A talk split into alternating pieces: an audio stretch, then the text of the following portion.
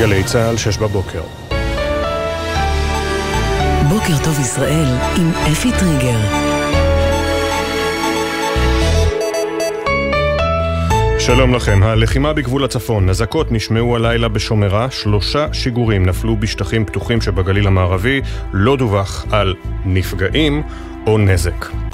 ראש הממשלה בנימין נתניהו דחה את ההצעה שלפיה ישוחררו כל החטופים תמורת יציאה של צה"ל מהרצועה. אנחנו מחויבים להחזיר את כולם. אני דוחה על הסף את תנאי הכניעה של מפלצות החמאס. אם נסכים לכך, לוחמינו נפלו לשווא. לא נוכל להבטיח את ביטחון אזרחינו, והשבעה באוקטובר הבא יהיה רק עניין של זמן. העיתון וול סטריט ג'ורנל דיווח כי ארצות הברית, מצרים וקטאר דוחקות בישראל ובחמאס לסיים את המלחמה והעלו הצעה לעסקה בת שלושה שלבים שחרור האזרחים תחילה, אחר כך החיילות וגופות החטופים שנרצחו ולבסוף החיילים והגברים. על פי הדיווח, העסקה תכלול הפסקת לחימה לא תחומה בזמן ותיושם במשך 90 יום שבהם ישראל תשחרר מאות מחבלים, תסיג את כוחותיה מהרצועה ותכפיל את הסיוע ההומניטרי אליה. עוד על הפרק בעסקה המדוברת, שכאמור ראש הממשלה דוחה אותה, הקמת קרן בינלאומית לאומית לשיקום הרצועה, הבטחת חסינות למנהיגי חמאס, דיונים על הפסקת אש קבועה בין ישראל לעזה, חידוש התהליך להקמת מדינה פלסטינית ואף נורמליזציה בין ישראל לסעודיה. לאחר התנגדות נתניהו, שר הביטחון נועד אמש עם משפחות החטופים. אנחנו פועלים בפעולה עצימה במרחב ח'אן יונס וזה ילך ויתעצם. פטריות העשן ימשיכו לכסות את שמי רצועת עזה עד אשר נשיג את המטרות שלנו. בני משפחות חטופים ישנו הלילה באוהלים מול בית ראש הממשלה ברחוב עזה בירושלים, לאחר שעשרות מהם הפגינו אמש במקום. המוחים הודיעו כי יישארו בימים הקרובים במאהל שהקימו ברחוב עד לחזרת יקיריהם מהשבי. גבריאלה, גבריאלה ליינברג, ששוחררה מהשבי עם בתם מיה, אך אחיה פרננדו עדיין מוחזק בידי חמאס, פנתה לראש הממשלה נתניהו. כל יום בשבי הוא גיהנון. החיילים והחטופים הופקדו במשמרת שלך. תסתכל עליי, האם יש מחיר לחיי אנשים שכמוני נלקחו בפתאומיות? סמל ראשון שי לוינסון, חייל שהוגדר אה, נעדר, נהרג ב-7 באוקטובר וגופתו מוחזקת מאז בעזה. וצה"ל הודיע אתמול כי לאחר בחינת ממצאים ומידע, לוינסון הוכרז כחלל צה"ל שגופתו מוחזקת בידי ארגון טרור. משפחתו יושבת הבוקר שבעה בביתם בגבעת אבני שבגליל התחתון. שי, בן 19 בנופלו, שירת בגדוד 77 בעוצבת סער מגולן. בבוקר ה-7 באוקטובר, הטנק שעליו פיקד הדף מחבלים שחדרו לעוטף, חבריו לצוות והוא נפלו מאש המחבלים. בתוך כך, אמש הובא למנוחות רב סמל במילואים אוריאל אביעד סילברמן, זיכרונו לברכה, בן 23 ממושב נחלים. הוא נפל ברצועת עזה ביום שישי. מאות ליוו אותו בדרכו האחרונה בבית העלמין, נחלים ובארות יצחק, אחיו הקטן יונתן ספד לו. זוכר ביום הראשון שלי בכיתה א', אתה היית בכיתה ו', היית הילד הכי גדול בבית ספר. ילד אחד בכיתה ב' ניגש אליי וניסה להרגיש גדול מול שהגעת ונכנסת לתמונה, או מאז הוא לא התקרב אליי. כמו אז, גם היום, הגנת עלינו, הגנת על כל עם ישראל. הממונה על מנהלת התיאום לסיוע האזרחי במלחמה, טל בסכס, סיים את תפקידו, כך הודיע אמש לשכת שר האוצר סמוטריץ'. לטענת משרד האוצר, בסכס התפטר בגלל קשיים בירוקרטיים ומשפטיים שלא אה, העניקו לו סמכויות לביצוע תפקידו בסיוע לעורף בזמן הלחימה. מנגד, גורמים באוצר טוענים שבסכס התפטר לאחר שדרגים פוליטיים כשלו בהעברת הוראות שעה וחוקים שצריכים לסייע לאזרחים ולעסקים של משרתי מילואים. ראש הישיבה החרדית תושיית תפרח, הרב יעקב פרידמן, תוקף בחריפות את צה"ל, לוחמיו ואת מדינת ישראל.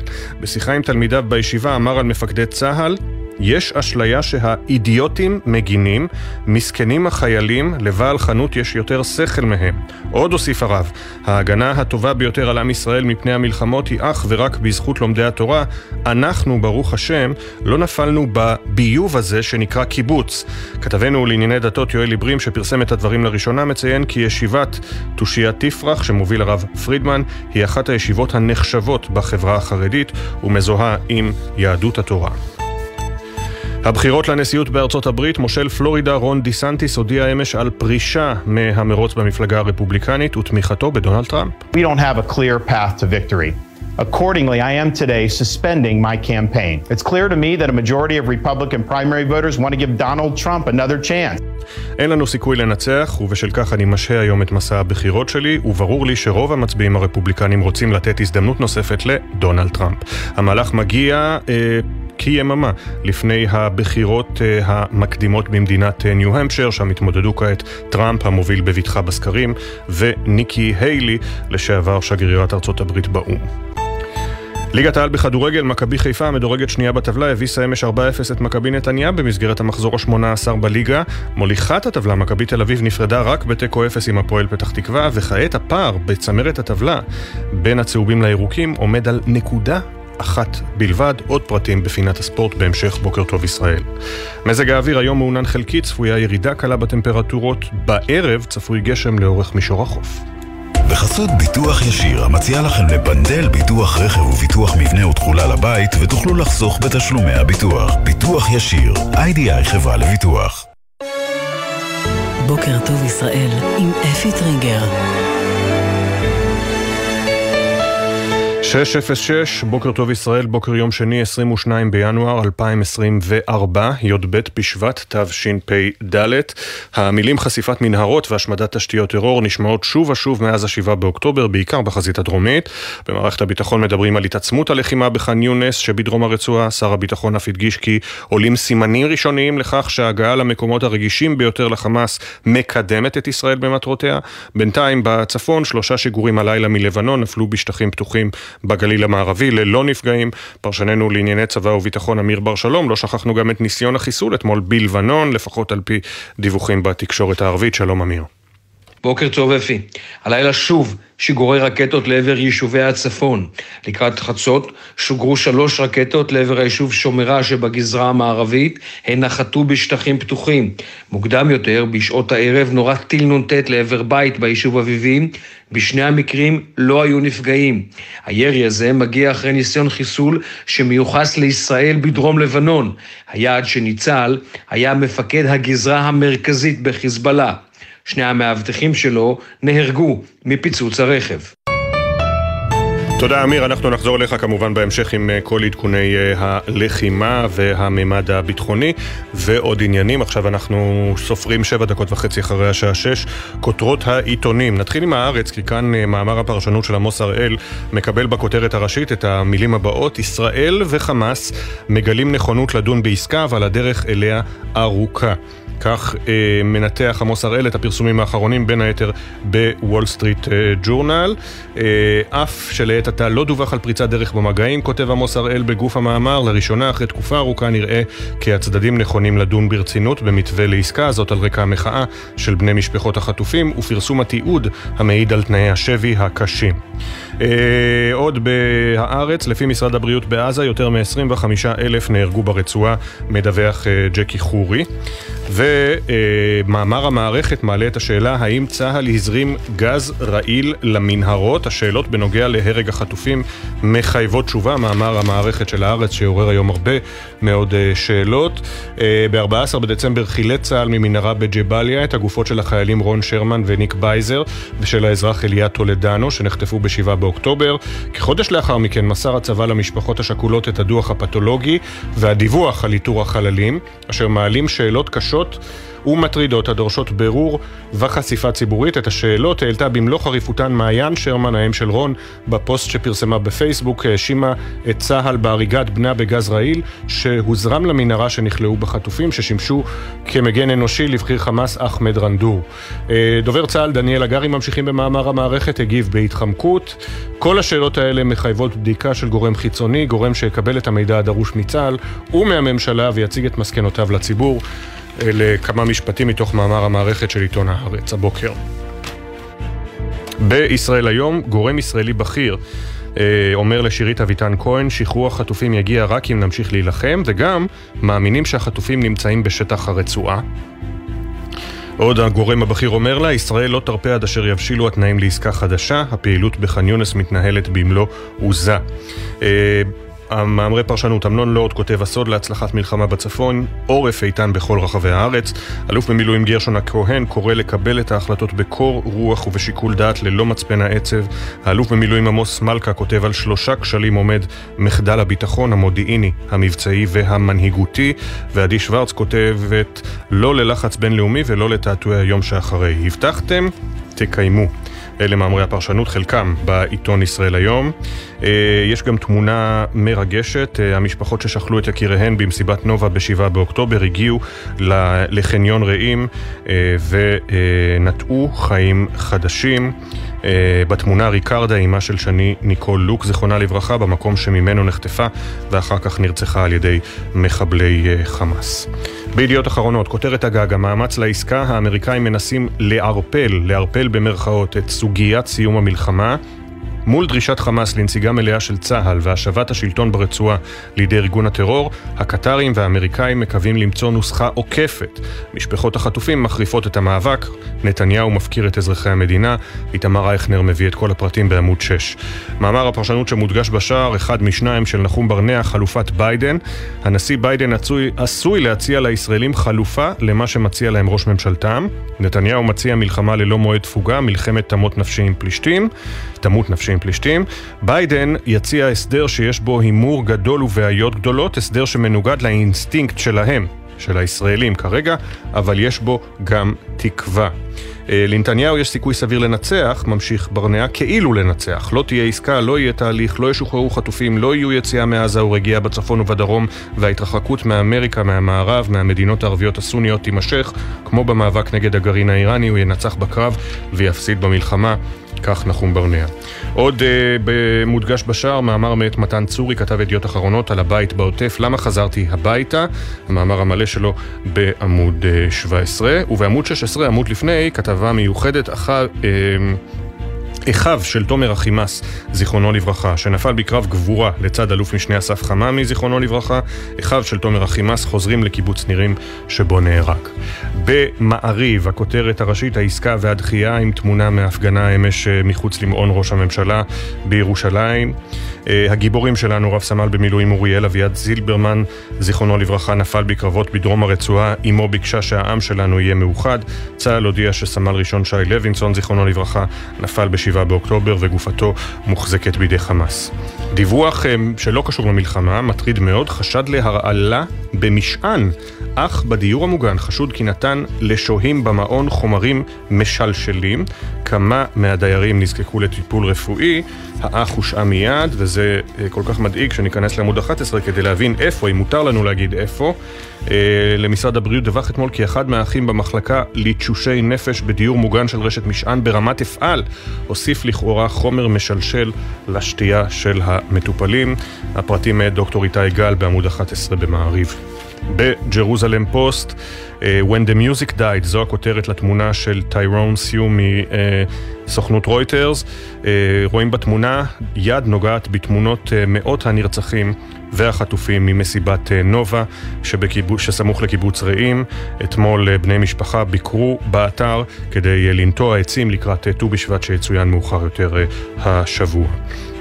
חיזבאללה admits IDF killed senior operative, חיזבאללה מודה, כך על פי יונה ג'רמי בוב, שצה"ל חיסל בכיר בארגון, אבל כמובן ישראל לא מודה שהיא ביצעה את זה, כלומר צה"ל, הניסוח פה מדבר על חיזבאללה, אבל אין התייחסות ישראלית למה שקרה אתמול בכפר כפרה. אה, ביום שני זה היום של מרכז העניינים, אה, השבועון בעריכת חיים פסל, וכאן הכותרת הראשית, התקציב והעוקץ. אה, ולמרות סיכום מפורש כי בישיבת הממשלה שעסקה בדיוני התקציב לא יעלה לדיון נושא הכספים הקואליציוניים, הנושא עלה לדיון ובעקבות כך טוען גורם בכיר במפלגות החרדיות כי האוצר יצליח לתקוע משפטית כל שימוש בכספים הקואליציוניים. גורם חרדי בכיר אומר למרכז העניינים, לאוצר אין בעיה לאשר כל מסגרת תקציבית, הוא כבר ידאג שלא יוכלו לעשות בזה שימוש. הידיעה המלאה בעמוד 4 במרכז העניינים. אנחנו בהמשך נחזור עם אה, כותרות אה, נוספות הנוגעות אה, ללחימה מהעיתונים הכלכליים מהעולם ועוד סיפורים מהרשת.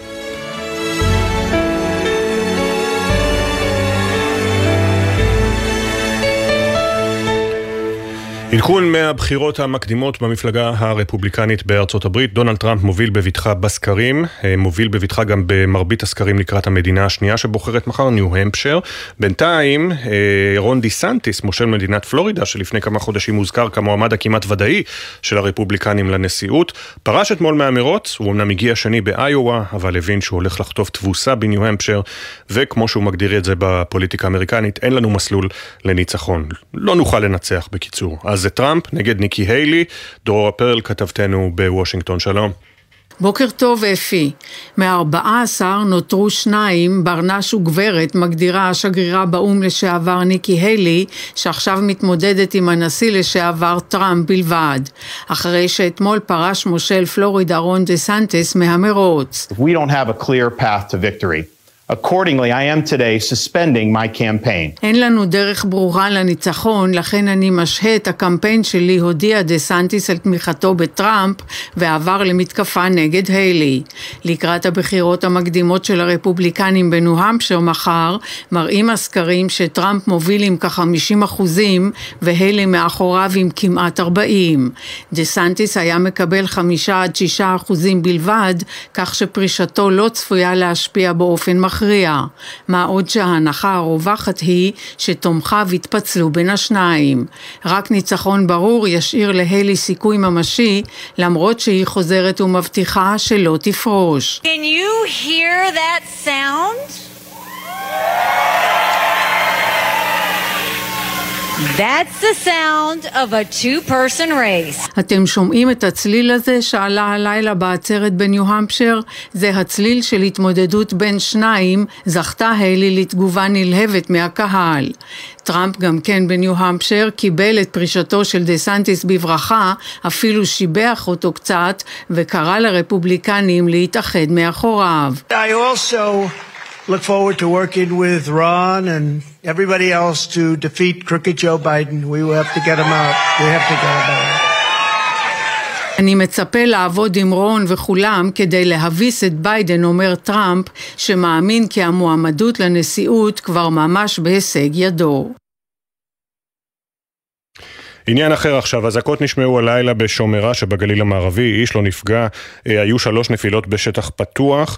אתמול הותרה פגיעה ישירה של טיל נ"ט בבית במושב אביבים, הגבול שהתרגלנו במשך השנים אה, אולי פחות לדאוג ממנו, מוסיף אה, לפגוע בטפטופים שהורסים שוב ושוב מבנים, אפילו פוגעים בחיילים או תושבים שנמצאים בגבול הצפון וביישובים הצמודים. מצטרף אלינו שמעון ביטון, יושב ראש הוועד של מושב אביבים ובעל לול במושב. שלום שמעון. בוקר טוב אפי, לך ולמאזינים. בוקר טוב. טוב, זה כבר מזמן לא טפטופים, נכון? אולי זה נכון מבחינת הקצב, אבל הנזק גדול. כן, אה, כמו שאתה אומר, הטפטופים הם אה, יכול להיות טפטופים, אבל הנזק הוא גדול מאוד. למרות שזה מדובר כל פעם זה בבית בודד, אבל כל בית בודד כזה, זה הסביבה שלו גם אה, נפגעת בצורה אה, לא קלה בכלל. יש המון נזקים בתוך היישוב, אבל... אה, איך אומרים, אה, עפים כמה טילים כל כמה ימים לעבר היישובים פה בכלל, כן. בצמודי הגדר.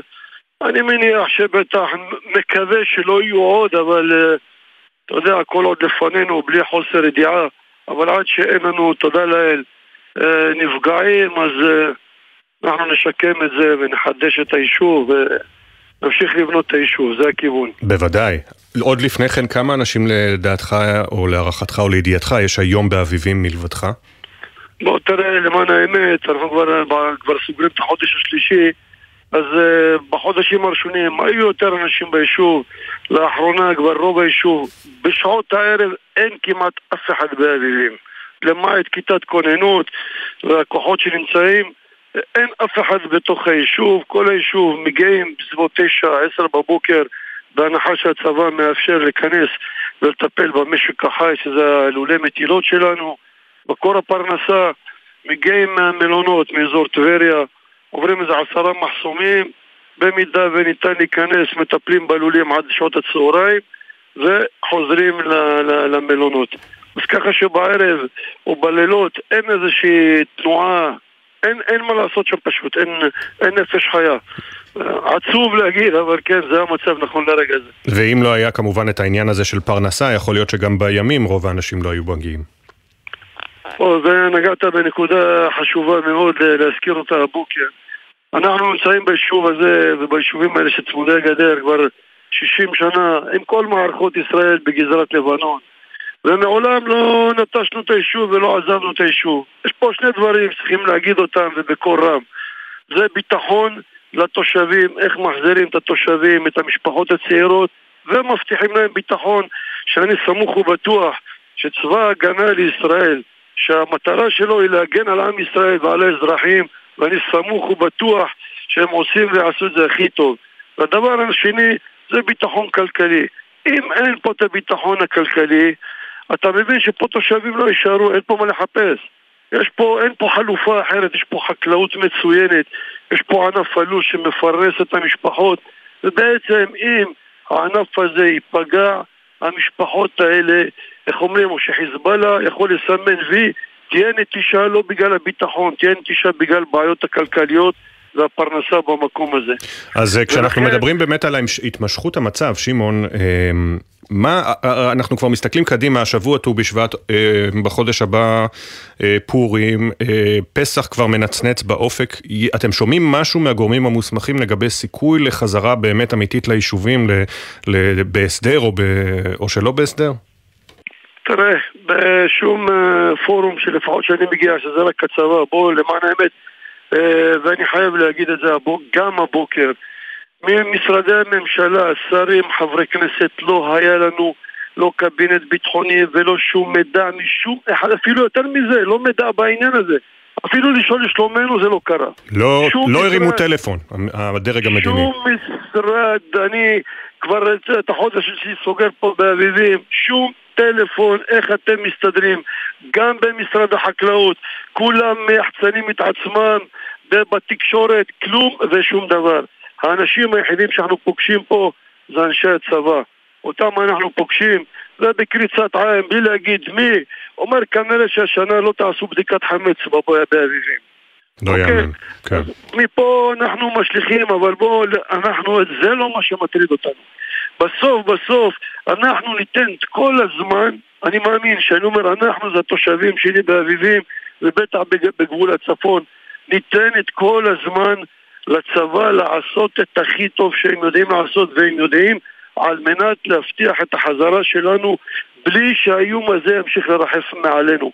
כי את שביעי לאוקטובר אנחנו לא יכולים להתעלם ממנו ולא יכולים לחשוב שאירוע כזה לא יהיה פה ואם הוא יהיה פה יהיה הרבה יותר קשה. ולכן אני אומר, כל עוד שאנחנו נדע שהמדינה או הצבא או מקבלי החלטות ילכו למהלך שיבטיח פה שנים קדימה, אנחנו ניתן את כל הזמן, ולא פשוט. לא פשוט להיות במלונות. רק מי שחווה את זה יודע את זה. כמובן. אבל אני אומר עוד פעם, זה שני דברים שהולכים ביחד. זה שיהיה פה ביטחון וחיזבאללה יישב בביירות, זה לא פותר לי את הבעיה. כן. אם אין פה כלכלה, אנחנו לא פה. ואם אנחנו לא פה, יהיו פה פלוגות של צבא, זה מה שיהיה פה. צריך להבטיח לנסראללה שבאביבים כל בית שאתה תפגע בו, יבנו בשביל זה עוד עשרה בתים. זה הניצחון. כן. והכלכלה הזאת לא עוד, אה, ב... לא עוד הכלה. שמעון אה, ביטון, יושב ראש הוועד של מושב אביבים, תודה רבה שדיברת איתנו, נקווה לבשורות טובות בהקדם. תודה לך ושיהיה יום טוב לכל עם ישראל, חיבוק לכל חיילי צבא ההגנה לישראל ומאחלים לחזרתם של השבויים והחטופים. כל יום מתפללים לשלומם. גם אנחנו וחיבוק גם לכם באביבים ובכלל בגבול הצפון. תודה שמעון. תודה יפי, יום טוב. יום טוב. אנחנו עם אה, כותרות אה, כלכליות, אה, שמענו גם במהדורת החדשות, אני לא בטוח שזה נכנס לעיתונים הכלכליים, על הפרישה של טל בסכס, הוא האיש שמינה שר האוצר בצלאל סמוטריץ' כדי לעמוד בראש מרכז השליטה לסיוע למפונים ולנפגעים, והוא לא קיבל את הסמכויות עד היום, פורש בגלל בעיות סמכות, הופנו אצבעות מאשימות של גורמים באוצר לעבר גורמים במשרד ראש הממשלה, אבל לא ברור בדיוק מה קרה שם. בכל מקרה, טל בסכס, איש ביצוע, פורש ולא הצליח מצליח לעשות יותר מדי. ביג זה הגיליון המודפס הראשון של השבוע, הכותרת הראשית בלעדי מאת יובל ניסני. במשרד האוצר בוחנים אפשרות להפחתת מס הרכישה למשקיעי נדל"ן עד סוף 2024. ברקע המהלך רצון לתמרץ משקיעים להיכנס לשוק ולהאיר אותו באמצעות הפחתה קצרה וממוקדת במס על דירות שירכשו. היוזמה הגיעה מכיוון יזמים וקבלנים. בעבר כותב ניסני, הובילו צעדים דומים דווקא לעליית מחיר. עוד בגלובס, בלעדי הפרידה הגדולה של תעשיית הסייבר הישראלית. אסף גלעד מדווח כי שלמה קרמר וגור שץ, שניים מהיזמים הבולטים בעולם הסייבר ושותפים במשך 20 שנה, נפרדו בטונים צורמים, שץ מקים חברה חדשה בתחום. ורועי ויינברגר מדווח בלעדית לפי שווי של מיליארד דולר, הפניקס מחדשת את המגעים למכירת נתח מסוכנויות הביטוח. בכלכליסט, פיטורים המוניים בסולאר אדג', השמש כבר לא מאירה פנים לאימפריית האנרגיה המתחדשת הישראלית, התמונה בשער של מנכ"ל סולאר אדג' צבי לנדאו, עדיאל איתן מוסטקי ואלמוג עזר מדווחים בהרחבה בעמוד 13. בתחום הידיעות הבלעדיות, או-אה, לא שאנחנו מתכננים נסיעה בקרוב, אבל ג'יימס ריצ'רדסון נפרדת סופית מהדיוטי פרי, מדווחת uh, סופי שולמן. מה זה אומר סופית? בואו נלך לעמוד uh, 16. נודע לכלכליסט שקבוצת היינמן הגרמנית קנתה חצי נוסף מהמניות והפכה למחזיקה הבלעדית בחברה. זה אומר שג'יימס ריצ'רדסון, אה, לראשונה מאז ההקמה ב-1988, לא תנהל יותר את הדיוטי פרי בישראל. החברה תעבור להשקעה בהייטק הישראלי ולייעוץ לסטארט-אפים. כלומר, אה, אתם תבואו לג'יימס ריצ'רדסון ותגידו, יש מבצע על בשמים? לא, אבל יש לי אחלה סטארט-אפ בשבילך להשקיע בו. ניסיתי. אה, עוד ידיעה בלעדית של אורנה יפת, גם היא בעמוד 16, משפחת פאליק המקורבת לנתניהו שמה את ידה גם על ג'ק דניאלס, אחרי שלקחה מחברת הכרם את הזיכיון על גלן פידיך. משפחת פאליך אה, שמשפחת המיליארדרים המקורבת לזוג נתניהו השיגה גם את הזיכיון על וויסקי ג'ק דניאלס ששיווקה בישראל עשרות שנים היבואנית אקרמן, גם זה בעמוד 16 בכלכליסט. בדה מרקר תקועים בשווי חלומי. 67% מחדי הקרן לא גייסו מאז העלאת הריבית, ככה כתבה של אופיר דור שמקבלת קידום, מופיעה במלואה בעמוד 11. 70 חברות סטארט-אפ ישראליות זכו לשווי של לפחות מיליארד דולר כל אחת, רובן בין השנים 2020 ל-2022. אלא שהגאות בהייטק חלפה. עם תום תקופת הריבית האפסית לפני כשנתיים, המכפילים ירדו, ועימם היה אמור לצנוח גם שוויין של חברות רבות. 47 חדי קרן ישראלים נמנעו מלגייס כסף בחודשים הרבים שעברו מאז, בין היתר כדי לא לפגוע בשווי הגבוה שבו גייסו בעבר. עוד בדה מרקר, מחכים למיליארדים. שפע של גופים אמורים לנהל את שיקום הצפון, אך בינתיים התקציבים לא מגיעים, ולא ברור מי מנהל את האירוע, מדווחים קים לגזיאל ונתי טוקר. אה, זה אפרופו גם ההתפטרות שדיווחת אליה קודם לכן, דיווחנו בחדשות של טל בסכס.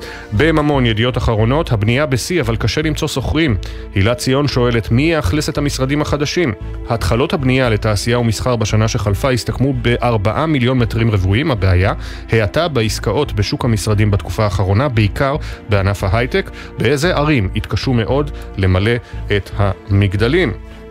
ונבית זומר מדווחת שמשרד הכלכלה פרסם מכרז ליבוא 5,900 טונות גבינה צהובה בפטור ממכס. אה, אורי שילה המפיקה שלנו מבקשת שאני אזכיר שוב את ההבדל במשקל טונה, כלומר שוקל ארבע טונות, אה, משקל טונה בנקבה. אם אנחנו מדברים על טון במוזיקה, טון במוזיקה. תעלה לי חצי טון, תרד לי חצי טון. אה, לפני שנצא להודעות, יש לנו בערך עוד דקה. אה, גיליון לאישה ככה בשעטנז בין ענייני המלחמה לעניינים הרגילים. קודם כל בשער מאיה בוסקילה מספרת על ההופעות בפני מפונים וחיילים, ועל ההחלטה להתחתן עם בן הזוג שצעיר ממנה ב-18 שנה. או-אה. הריתי אחרי שלוש שנות טיפולים ואז בעלי נפל בקרב, סיפורם של מוטי שמיר, זיכרונו לברכה, ואלמנתו רויטל. ובעניינים שלא קשורים, אה, הנה עוד אחד, הצצה להודעות שנשים כתבו לאקס בזמן המלחמה. ובעניינים שלא קשורים למלחמה, אה, העצות של דוקטור בקי קנדי, המכונה הלוחשת להורי המילניאלים. ט"ו בשבט הגיע, טיפוח מסכות ביתיות מפירות. אה, וקינוח עוגת גזר קלאסית עם קרם. אה, ולפני שנצא להודעות, אה, אני אספר לכם שעוד מעט אני אצייץ קישור לכתבה מאוד מאוד מדאיגה מהוושינגטון פוסט, שלפיה אה, יותר ויותר נפוצה ברשתות החברתיות תפוצה של טענות שהשבעה באוקטובר היה מבצע הונאה של הממשלה הישראלית, כלומר לא קרה ולא היה, ולא תופתעו לשמוע שהמפיצים של התיאוריה הבזויה הזאת הם בעיקר מכחישי שואה בארצות הברית, אז תכף נצייץ את הקישור לכתבה הזאת. וכדי שנסיים בחצי טעם טוב, שגעון טיילור סוויפט והפוטבול נמשך.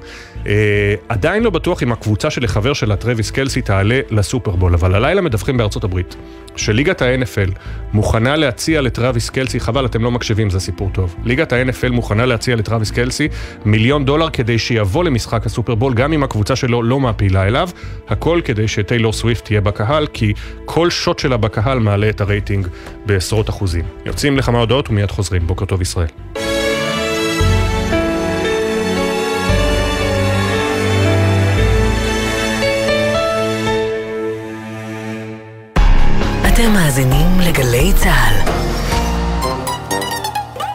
עכשיו בלוטו 15 מיליון שקלים, ובדאבל לוטו עד 30 מיליון שקלים.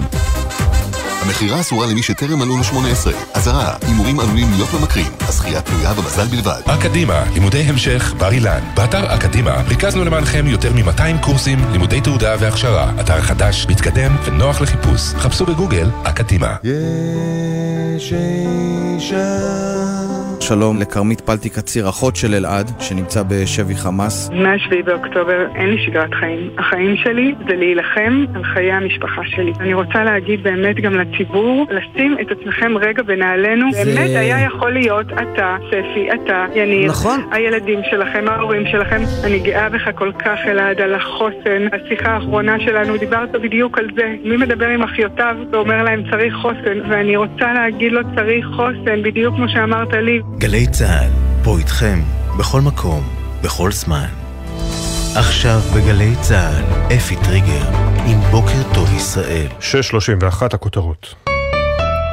הלחימה בגבול הצפון, אזעקות נשמעו הלילה בשומרה, שלושה שיגורים נפלו בשטחים פתוחים בגליל המערבי, לא דווח על נפגעים וגם לא על נזק. ראש הממשלה בנימין נתניהו דחה את ההצעה שלפיה ישוחררו חטופים תמורת בין היתר יציאה של צה"ל מהרצועה. אנחנו מחויבים להחזיר את כולם. אני דוחה על הסף את תנאי הכניעה של מפלצות החמאס. אם נסכים לכך, לוחמינו נפלו לשווא. לא נוכל להבטיח את ביטחון אזרחינו, והשבעה באוקטובר הבא יהיה רק עניין של זמן. העיתון וול סטריט ג'ורנל דיווח כי ארצות הברית, מצרים וקטאר דוחקות בישראל ובחמאס לסיים את המלחמה והעלו הצעה לעסקה בשלבים, שחרור האזרחים תחילה, אחר כך החיילות וגופות החטופים שנרצחו, ולבסוף החיילים והגברים. על פי הדיווח, העסקה תכלול הפסקת לחימה לא תחומה בזמן ותיושם במשך 90 יום, שבהם ישראל תשחרר מאות מחבלים, תסיג את כוחותיה מעזה ותכפיל את הסיוע ההומניטרי לרצועה. עוד על הפרק בעסקה המדוברת, הקמת קרן בינלאומית לשיקום הרצועה, הבטחת חסינות למנהיגי חמאס, דיונים על הפסקת אש קבועה בין ישראל לעזה, חידוש התהליך להקמת מדינה פלסטינית ונורמליזציה בין ישראל לסעודיה. סמל ראשון שי לוינסון, חייל שהוגדר נעדר ולאחר מכן חטוף, נהרג ב-7 באוקטובר וגופתו מוחזקת מאז בעזה. צה"ל הודיע אתמול כי לאחר בחינת uh, ממצאים ומידע, הוכרז לוינסון כחלל צה"ל שגופתו מוחזקת בידי ארגון טרור. משפחתו יושבת מהבוקר שבעה בביתם בגבעת אבני שבגליל התחתון. שי, בן 19 בנופלו, שירת בגדוד 77 בעוצבת סער מגולן. בבוקר ה-7 באוקטובר הטנק שעליו פיקד הדף מחבלים שחדרו לעוטף עזה, חבריו לצוות והוא נפלו בקרב.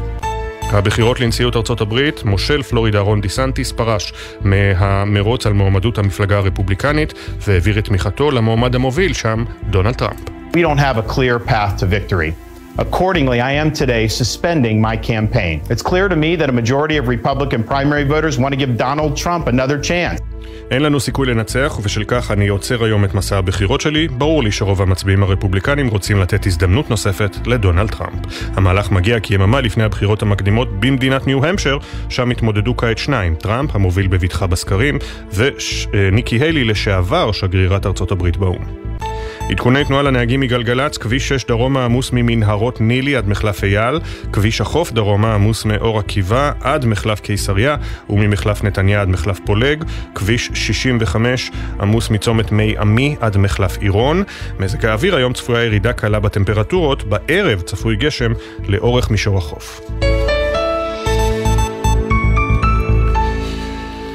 בכירי משרד האוצר התכנסו היום לדיון מיוחד, עוד לא ברור מה יהיו תוצאותיו ועד כמה הן אה, תשפענה על חלוקת הכספים והמשאבים בהתמודדות עם המלחמה, אך במכון הישראלי לדמוקרטיה נערכו היטב עם נתונים אה, מהשטח, כמו שקוראים לזה לדיון, איפה הציבור דורש מהבכירים לקצץ ובמה הוא מבקש סיוע. מצטרפת אלינו דפנה אבירם ניצן, מנהלת מרכז ממשל וכלכלה במכון הישראלי לדמוקרטיה, שלום, בוקר טוב. בוקר טוב. אה, אתם מפרסמים סקר אה, שעוסק בעמדות הכלכליות אה, של הציבור והביטוי משרד, הסכמים קואליציוניים, כספים קואליציוניים, מחכב לרעה מבחינת הממשלה. כן, בהחלט, הציבור מביע סנטימנט שלילי ביחס לתקציבים הקואליציוניים, כש-63% מהמשיבים לסקר, סקר עם מדגם גדול של אלף איש, השיבו שלדעתם צריך לבטל או להקטין את הכספים הקואליציוניים שנחתמו, אני אזכיר עוד במאי 23, בגלל שהשתנתה המציאות מאז. הם גם, אה, אנחנו גם שואלים את הציבור בצורה אחרת, איך אתה חושב שצריך לממן את עלויות המלחמה בתקציב המדינה? גם פה 70 אחוזים אה, משיבים לנו שיש לקצץ את התקציבים של ההסכמים הקואליציוניים ולסגור משרדים מיותרים. כלומר, הציבור עקבי בתשובותיו גם כששואלים אותו את זה בצורה אחרת. אז הנושא הזה גם של הכספים הקואליציוניים, גם של משרדים מיותרים, בהחלט נמצא על סדר היום של הציבור מהבחינה הכלכלית. מה לגבי העמדות לסיוע שהממשלה מעניקה למפונים, לנפגעים? אז כן, שאלנו את הציבור אה, איזה ציון אתה מעניק לתפקוד, למדיניות הממשלתית, במגוון תחומים, אה, וזה בסקאלה של 1 עד 5. כל הנושאים של רווח, רווחה אה, לפרט, ביטחון אישי, סיוע לנפגעים מהמלחמה, כל התחומים האלו קיבלו ציון שתיים וחצי, שזה, אה, אם נשווה את זה לציונים במערכת החינוך, זה ציון בלתי מספיק. זה כאילו קיבלה הממשלה למדיניות שלה ציון חמישים. עכשיו זה לא רק שם, זה גם בתחומי חינוך ותחבורה, הציון נותן ציון מאוד מאוד נמוך, הציבור נותן ציון נמוך. אה, האמת שהתחום היחיד שקיבל ציון גבוה זה תחום הבריאות, כנראה על רקע התפקוד היפה בתקופת הקורונה. בריאות קיבל ציון שלוש, שזה לצערנו הציון הכי גבוה. אה, בסולם של? של 1 עד 5. ב-1 עד 5, אוקיי. זה, זה לפחות ציון עובר, כי יתר הציונים זה, זה לא עובר אפילו. זה ציון של בין 2.5 ל-2.6, mm-hmm. יתר התחומים. ושאלנו את הציבור, את אלו שענו ציונים שהם נמוכים משלוש, שאלנו אותם מה הסיבה שנתתם ציון כל כך נמוך? אז uh, הרוב ענו סדרי עדיפויות לא טובים וחוסר אכפתיות של ההנהגה. אבל מעניין לציין שבשני תחומים אמרו תפקוד השר האחראי, וזה היה בתח... בתחום של אה, ביטחון אישי ובתחום התחבורה. אלו שני התחומים היחידים שהציבור שם אצבע מאשימה ספציפית לשר האחראי על התפקוד או על המדיניות הממשלתית שהיא לא טובה בעיניו. אז זה בהחלט אה, נורה אדומה אה, לממשלת ישראל על המדיניות שהיא מכתיבה. וגם מאוד מעניין שכששואלים, כשאלתם את הציבור אה, מהו התחום שהציבור תומך בהגדלת תקציבים בשיעור הגבוה ביותר, הביטחון במקום השני, קודם כל בריאות. ושאלנו את זה קצת אחרת, שאלנו אותם מה הם, אה אוקיי, גם על הגדלת תקציבים שאלנו, נכון? אה, נכון, הביטחון אה, בהחלט אה, נמצא אה, מככב, אה, אבל אה, אפשר לראות שכששאלנו אותם מה, מה התחומים שהכי מדאיגים אותם, אז באופן לא מפתיע המצב הביטחוני נמצא במקום הראשון, 53% נתנו את הציון הזה. במקום השני נמצא יוקר המחיה ומחירי הדיור. כששאלנו את השאלה, שאלה דומה בשנת 22, יוקר המחיה היה במקום הראשון והמצב הביטחוני היה במקום השני. כלומר, בהחלט הציבור שינה את סדרי העדיפויות שלו אה, וכיום אה, סבור ש... שיש... אה, או מודאג יותר מתחום הביטחון. עכשיו, לגבי סדרי העדיפויות בתקציב, בהחלט הציבור שם את נושא הבריאות מבחינת תחום שהוא ממליץ להגדיל את התקציב שלו במקום הראשון, 42% מהציבור סבור שיש להגדיל את התקציבים. גם כששאלנו מה הסיבה, גם אלו שענו ציון נמוך בתחום הבריאות, שאלנו מה הסיבה, אז הציבור שם במקום הראשון את נושא התקציבים כן. למערכת הבריאות. כלומר, לא רואים אה, את הבעיה בתחום הבריאות בנושא המדיניות הממשלתית, אלא בנושא התקציבים, והציבור עקבי בנושא הזה גם, במספר היבטים. כן, הציבור מרגיש את זה החינוך. בכל הגילים, בכל ביקור במרפאה נכון, או חלילה בבית נכון. חולים. דפנה אבירם נכון. ניצן, מנהלת מרכז ממשל וכלכלה במכון הישראלי לדמוקרטיה. אה, עוד פרטים בסקר שלכם, תודה רבה שדיברת איתנו, בוקר טוב. בוקר טוב. 6.39, אנחנו ממשיכים הבוקר במיזם שלנו מאחורי השמות. מדי בוקר מספרים כאן משהו קצר על כל נרצח ונופל, אנקדוטות שאת חלקן בני משפחה והחברים שלחו לנו. נעשה זאת על כל אחד ואחת מאחורי השמות.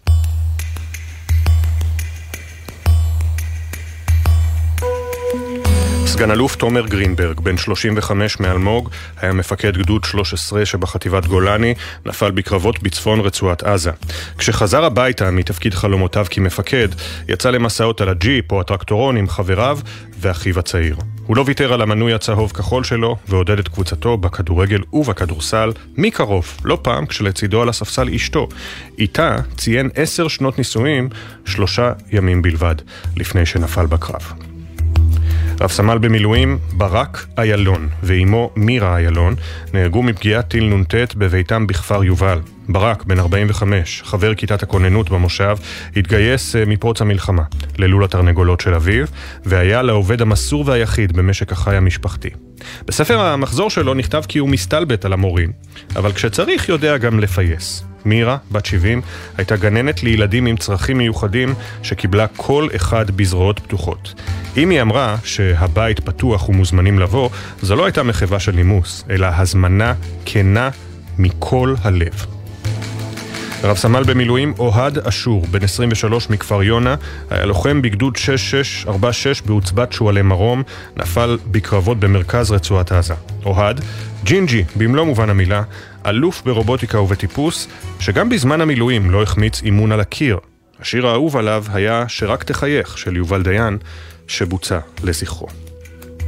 יוליה צ'בן, בת 24, נרצחה בשבת השחורה בחוף זיקים.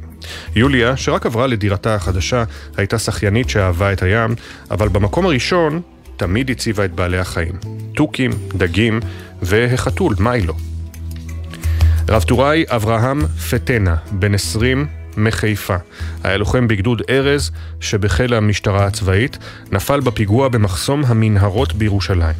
מספרים שמרגע שאברהם החל ללכת, הוא הסתובב עם כדור ביד. ועל אף שלמד מחשבים וחלם להתמקצע בתחום, התעקש להתגייס לשירות קרבי. רב סמל במילואים ניצן שסלר, בן 21 מחדרה, היה לוחם בגדוד 7155 בעוצבת חוד החנית. הוא נפל בקרבות בדרום הרצועה. ניצן היה מכור לרדיו, ואפילו בלחימה בעזה ניצל כל רגע פנוי להאזנה, בעיקר לשירים של אריק איינשטיין ומאיר אריאל. רב סמל במילואים עמרי רוט, בן 25 מקצרין, היה מפקד טנק בגדוד 53 שבעוצבת ברק, נפל בקרבות ברצועת עזה. עמרי התחזק בשנים האחרונות באמונה הרוחנית, אבל תמיד נשאר אוהד שרוף של מכבי חיפה, והיה נוסע יותר משעתיים לכל כיוון כדי לעודד את קבוצתו. גם בבית לא עזב את הכדור ועלה על המגרש עם החברים ובני הדודים. הפנים, השמות. הסיפורים המלאים יעלו בהמשך לעמוד הטוויטר של גלי צה"ל. נזכיר שבני משפחה וחברים מוזמנים לשלוח לנו סיפורים ותמונות למייל זיכרון שטרודל glz.co.il זיכרון עם K. תודה לכתבותינו תמר שונמי, כרמל אייל ושירה שפי שהביאו את הסיפורים לשידור. תודה גם לרן לוי ויוסי ריס על העריכה הדיגיטלית של המיזם, יאריק וטקוביץ' על העיצוב הגרפי ונטע לב טננבאום על ההפקה לדיגיטל.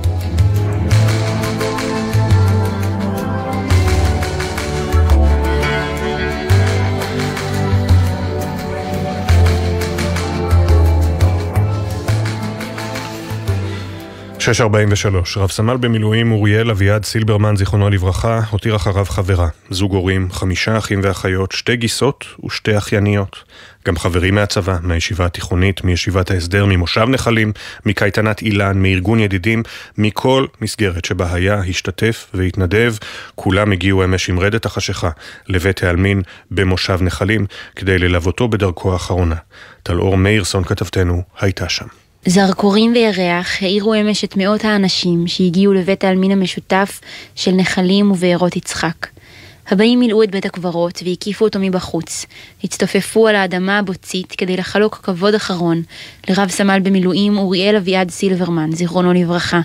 מתקשים להאמין שהם אכן נמצאים בלוויה שלו.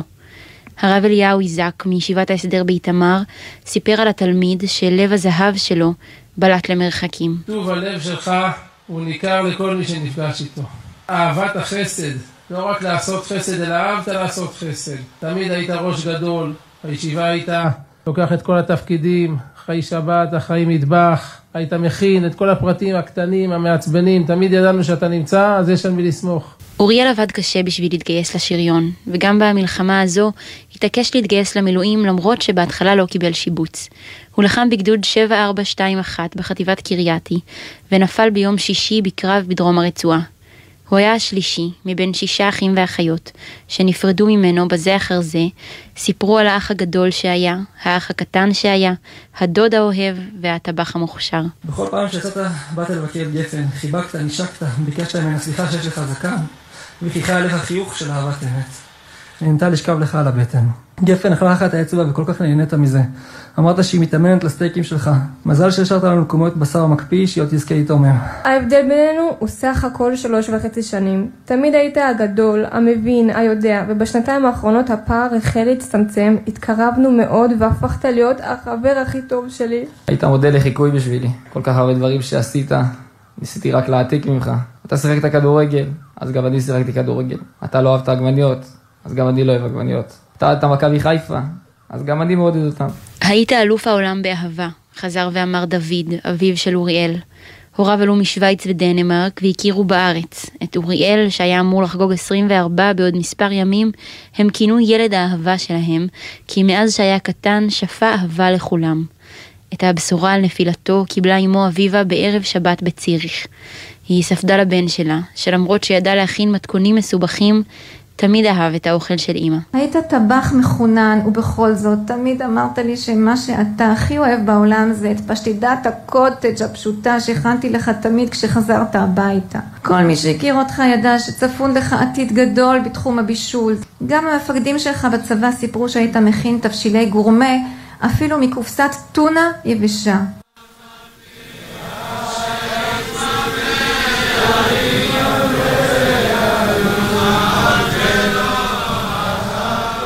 נפרדים מרב סמל במילואים אוריאל אביעד סילברמן, זיכרונו לברכה.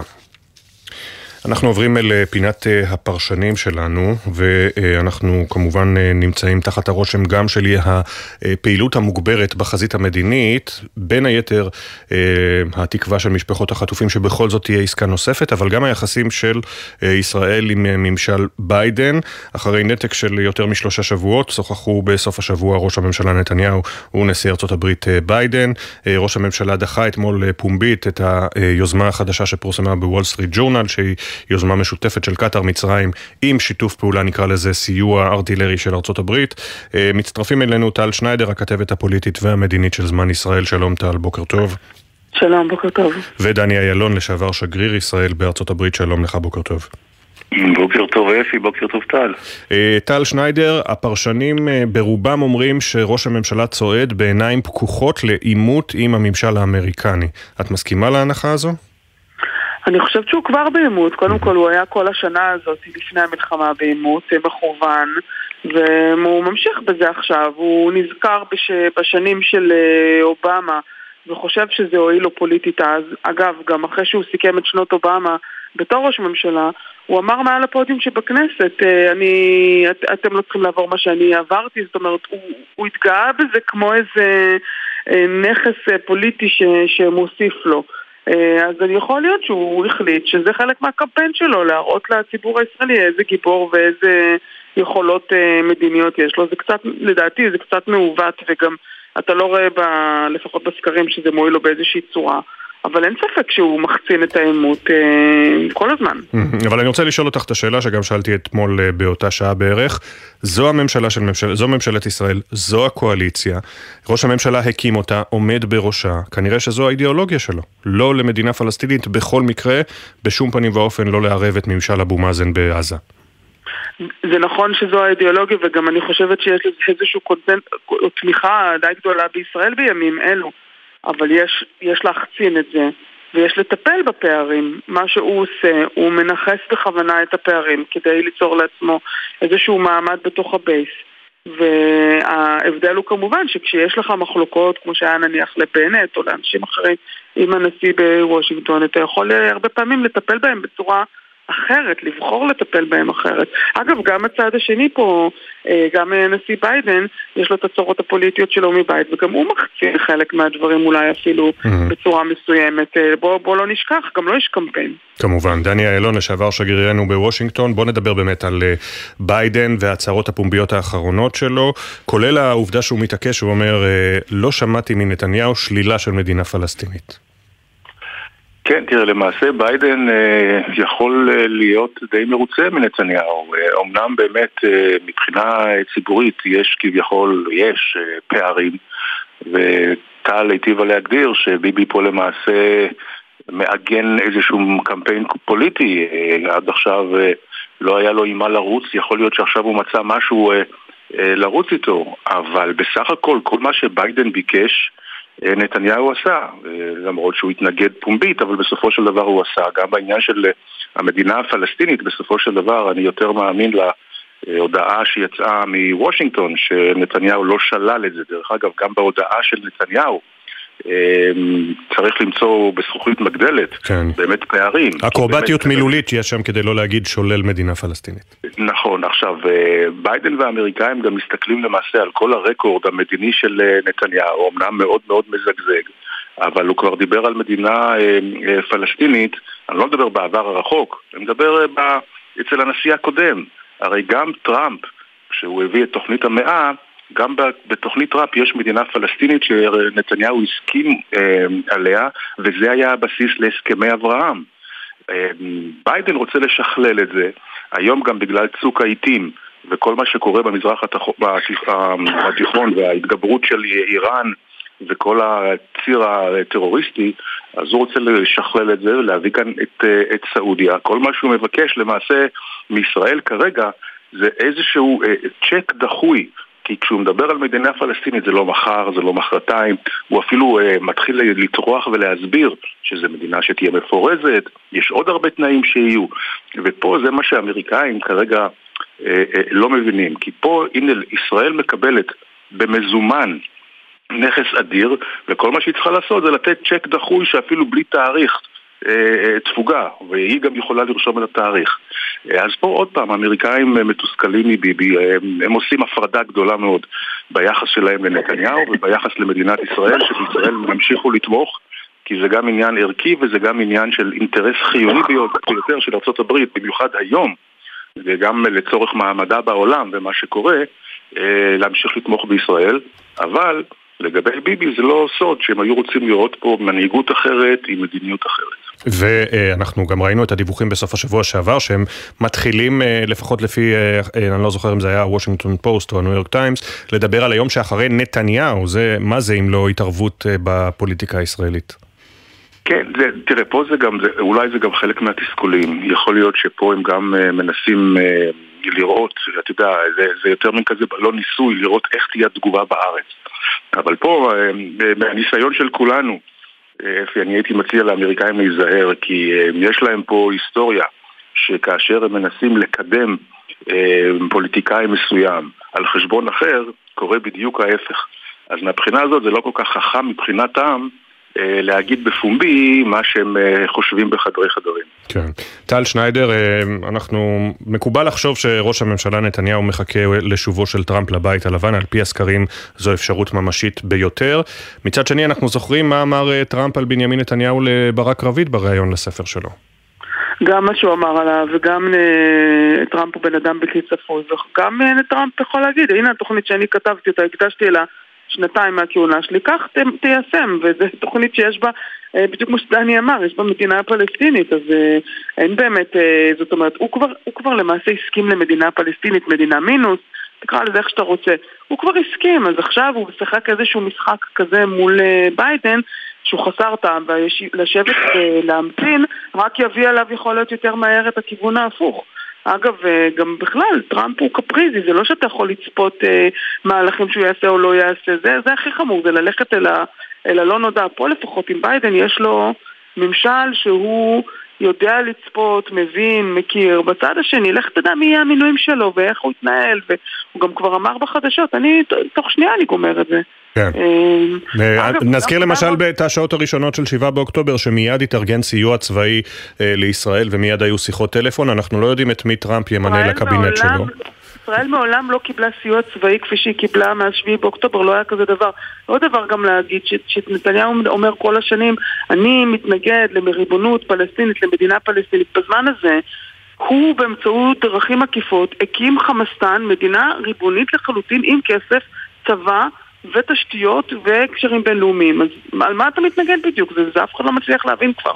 אז זה גם מה שבעצם, בפרפרזה, אלה היו הדברים שאמר ג'וזפ בורן מהאיחוד האירופי בסוף השבוע על העברת הכסף אה, לחמאס. אבל אה, דני אילון, כשאנחנו מסתכלים קדימה, האם לנתניהו באמת אה, אנשים שמכירים אותו אומרים שדחיינות היא הרבה פעמים שיטת עבודה שלו, הם לא חייבים לקבל את ההחלטה עכשיו, נחכה למחר, אולי הוא באמת דוחה את, ה, את הדברים עד להגעת טראמפ, אבל הגעת טראמפ זה ינואר, 20 בינואר, אם בכלל, 20 בינואר 2025. נכון, עד אז נהיה במלחמה?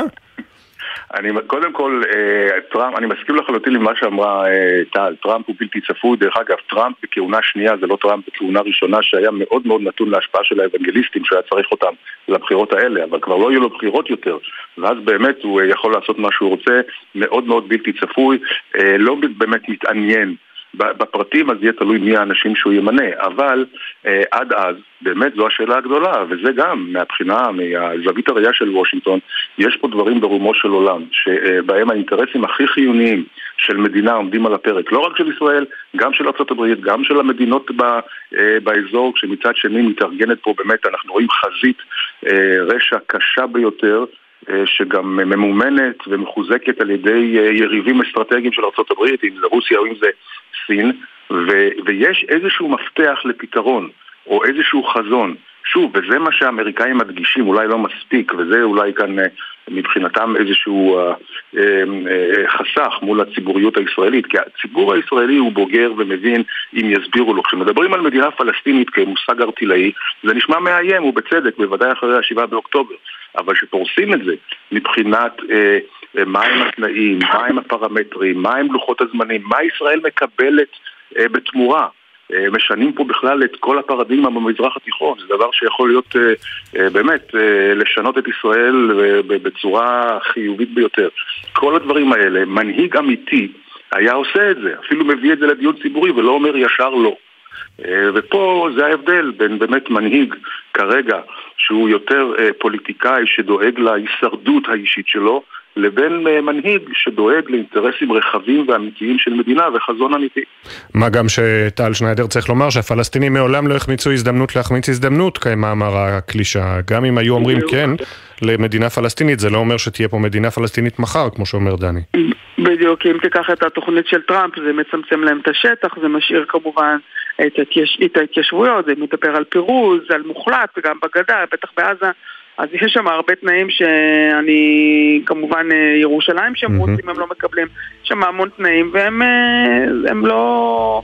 אבל אתה יודע, לישראל אסור לבנות על, ה, על הסרבנות של הצד השני, היא צריכה לטפל בעצמה. כמובן. פה, פה, פה הציבור אף אחד לא מעוניין בזה, כיוון שכל כך הרבה שנים מטיפים נגד זה.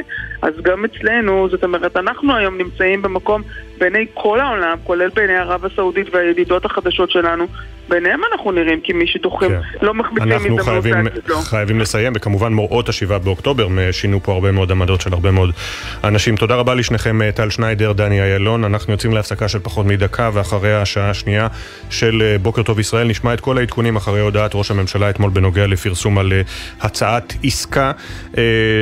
ניפרד מסמל ראשון שי לוינסון, חלל צה"ל שגופתו מוחזקת בעזה בעזרה, בסיוע אחיו בן, שידבר איתנו, וגם השר אופיר סופר ממפלגת הציונות הדתית על הבעיות בסיוע. מיד חוזרים. בחסות ביטוח ישיר, המציע לכם לבנדל ביטוח רכב וביטוח מבנה ותכולה לבית, ותוכלו לחסוך בתשלומי הביטוח. ביטוח ישיר, איי-די-איי חברה לביטוח. בחסות ארקיע, המציעה מבצע קחו אוויר. טיסות הלוך ושוב למגוון יעדים ב-199 דולר לאדם. פרטים והזמנות באתר ארקיע, כפוף לתקנון. בחסות קרנות השוטרים, המציעה לעמיתיה את רכבי סוזוקי דגמי 2024 במגוון הנחות. לפרטים כוכבי 9955 או אתר קרנות השוטרים. אתם מאזינים לגלי צה"ל. נהגים צבאיים, אתם שעות על הכביש. אתם חייבים לשמור על עצמכם ועל מי שחולק איתכם את הדרך. קבלו ארבעה כללי ברזל, חגורת בטיחות בכל נסיעה וחבישת קסדה בכלים הדורשים זאת. עצירה בשולי הכביש רק במצב חירום שאינו מאפשר המשך נסיעה. לא מתעסקים בטלפון הנייד בנהיגה. זכרו, מחכים לכם בבית. סעו בזהירות. הרלב"ד בשיתוף צה"ל. יחד במלחמה. מה עושים כשמשעמם פה? שומעים גל"צ, שומעים רדיו, תוכנית טובה, בואנה אשריכם, שימחתם אותנו ככה פה בעזה קצת. לא מה ששומעים בגלגלצ, כל הכבוד לחיילים ודברים כאלה, ואפילו בתחזית במזג האוויר שאומרים את הטמפרטורה בעזה, זה נחמד מאוד. זה עוזר לנו לדעת מתי יש גשם, איך להתכונן לקראת זה, קר, חם, צפון הרצועה אנחנו שומעים. עכשיו אתם כבר בדרום. כן, עכשיו, אחרי חודשיים, שומעים הכל, כל היום, ברוך השם אתם עושים לנו שמח. גלי צה"ל, פה איתכם, בכל מקום, בכל זמן. עכשיו בגלי צה"ל, אפי טריגר, עם בוקר טוב ישראל.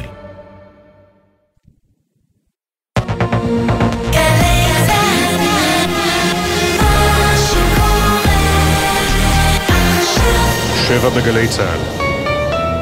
לקראת חידוש המשא ומתן לשחרור חטופים? אני דוחה על הסף את תנאי הכניעה של מפלצות החמאס. על אף הצהרת ראש הממשלה שהוא דוחה את המתווה שפורסם, כתבנו המדיני יניר קוזין ידווח כי בישראל כלל לא קיבלו מתווה חדש. בינתיים משפחות החטופים משנות מיקום ועוברות לישון מול ביתו של ראש הממשלה בירושלים. תסתכל עליי, האם יש מחיר לחיי אנשים שכמוני? נהיה עם השר אופיר סופר ממפלגת הציונות הדתית. צועקים ושרים לאלון. אנחנו רואים את עזה, אנחנו רואים פה את הכל, נשלח עם הרמקולים את הצלילים שאלון אוהב. אומנים מוכרים, בני משפחה וחברים של אלון אוהל, החטוף בעזה כבר 108 יום, הגיעו לגבול הרצועה עם רמקולים וכלי נגינה. אנחנו מחזיקים מעמד, ואני בטוח שגם הוא. אנחנו עושים הכל כדי שיחזור אלינו הביתה. ועושים הכל כדי שגם יהיה לו לאן לחזור. יובל מילר הייתה שם ושמעה את הצעקות והשירים שאלון אוהב. סיפור ההצלה והמפגש המרגש. תראו מה זה בחור עצר והציל ושמר לנו על הילד. נהוראי מבית שמש ומשפחתו הגיעו לביתו של איוון ממסעדה כדי להודות לו בפעם הראשונה על כך שהציל את חייו. התחלתי לאבד מלא דם, ישר הם לקחו אותי אחורה, איוון משך אותי מהווסט. כתבתנו עדה שטייף תביא את הקולות של בני המשפחות הנרגשים. בוקר טוב ישראל.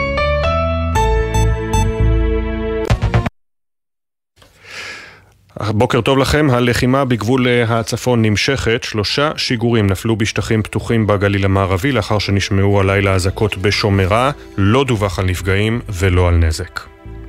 בני משפחות חטופים ישנו הלילה באוהלים מול בית ראש הממשלה ברחוב עזה בירושלים לאחר שעשרות מהם הפגינו אמש במקום. חלק מהמוחים הודיעו כי יישארו בימים הקרובים במאהל שהקימו ברחוב עד לחזרת יקיריהם מהשבי. גבריאלה ליינברג, ששוחררה מעזה עם בתה מיה, אך אחיה פרננדו עדיין מוחזק בידי חמאס, פנתה לראש הממשלה נתניהו. כל יום בשבי הוא גיהנון. החיילים והחטופים הופקדו במשמרת שלך. תסתכל עליי, האם יש מחיר לחיי אנשים שכמוני נלקחו בפתאומיות? שר הביטחון יואב גלנט נפגש אתמול עם משפחות חטופים ואמר כי ההגעה למקומות הרגישים ביותר של חמאס מקדמת את השבתם. אנחנו פועלים בפעולה עצימה במרחב ח'אן יונס וזה ילך ויתעצם. פטריות העשן ימשיכו לכסות את שמי רצועת עזה עד אשר נשיג את המטרות שלנו. סמל ראשון שי לוינסון, שהוגדר נעדר ולאחר מכן חטוף, נהרג ב-7 באוקטובר וגופתו מוחזקת מאז בעזה. בצה"ל הודיעו אתמול כי לאחר בחינת ממצאים ומידע, לוינסון הוכרז כחלל צה"ל שגופתו מוחזקת בידי ארגון טרור. משפחתו יושבת שבעה בביתם בגבעת אבני שבגליל התחתון. שי, בן 19 בנופלו, שירת בגדוד 77 בעוצבת סער מגולן. בבוקר ה-7 באוקטובר, הטנק שעליו פיקד הדף מחבלים שחדרו לעוטף, חבריו לצוות והוא נפלו בקרב. הקרב. בהמשך בוקר טוב ישראל נשוחח עם אחיו, הגדול, בן. בתוך כך, אמש הובא למנוחות רב סמל במילואים אוריאל אביעד סילברמן, זיכרונו לברכה, בן 23 ממושב נחלים, שנפל בדרום רצועת עזה ביום שישי. מאות ליוו אותו בדרכו האחרונה בבית העלמין נחלים ובארות יצחק. יונתן, אחיו הקטן, ספד לו. זוכר ביום הראשון שלי בכיתה א', אתה היית בכיתה ו', היית הילד הכי גדול בבית ספר. ילד אחד בכיתה ב' ניגש אליי וניסה להרגיש גדול מולי. כשהגעת ונכנסת לתמונה, ומאז הוא לא התקרב אליי. כמו אז, גם היום, הגנת עלינו, הגנת על כל עם ישראל. הממונה על מנהלת התיאום לסיוע אזרחי במלחמה, טל בסכס, סיים את תפקידו, כך הודיע אמש לשכת שר האוצר סמוטריץ'. על פי משרד האוצר, בסכס התפטר בגלל קשיים בירוקרטיים ומשפטיים ומחסור בסמכויות לביצוע תפקידו לסייע לעורף בזמן הלחימה. וגורמים באוצר אומרים מנגד שבסכס התפטר לאחר שדרגים פוליטיים כשלו בהעברת הוראות שעה וחוקים שצריכים לסייע לאזרחים ולעסקים של משרתי מילואים. ראש הישיבה החרדית תושיית תפרח, הרב יעקב פרידמן, תוקף בחריפות את צה"ל, הלוחמים ואת מדינת ישראל. בשיחה עם תלמידיו בישיבה אמר על מפקדי צה"ל, יש אשליה שהאידיוטים מגינים, מסכנים החיילים, לבעל חנות יש יותר שכל מהם. עוד הוסיף הרב, ההגנה הטובה ביותר על עם ישראל מפני מלחמות היא אך ורק בזכות לומדי התורה. אנחנו, ברוך השם, לא נפלנו בביוב הזה שנקרא קיבוץ.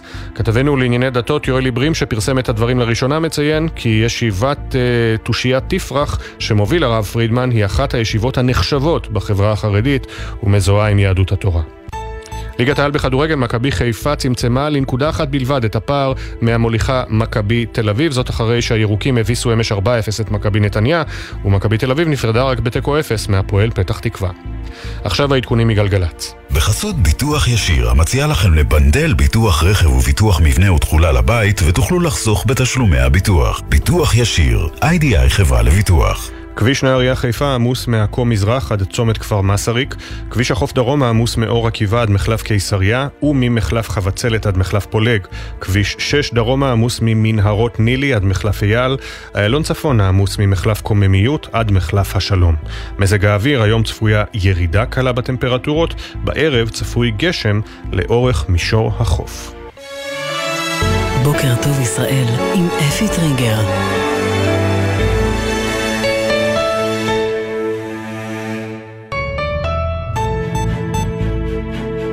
כמעט שבע ושש דקות, בוקר טוב ישראל, בוקר יום שני. מה יש להם לעשות ללוחמים, לחיילים, למפקדים, לבני משפחות uh, החטופים, לציבור בישראל בכלל?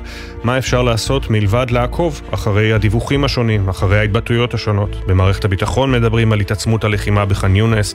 שר הביטחון מצהיר כי יש סימנים ראשונים לכך שההגעה למקומות הרגישים ביותר לחמאס מקדמת את ישראל במטרותיה. המלחמה שמטרתה להביא למיטוט חמאס ולהשבת חטופים לביטחון בארצנו נמשכת בכל הגזרות, זה היום המאה ושמונה. הלילה שוגרו מלבנון שלוש רקטות שנפלו בשטחים פתוחים בגליל המערבי, ובתקשורת הערבית מאשרים שמפקד שטח בחיזבאללה שרד ניסיון חיסול אתמול בלבנון, לטענתם ישראל עומדת מאחוריו.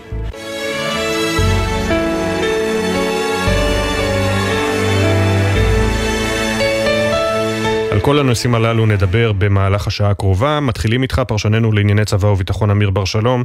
אתה עם העדכונים האחרונים מחזית הצפון. שלום אמיר.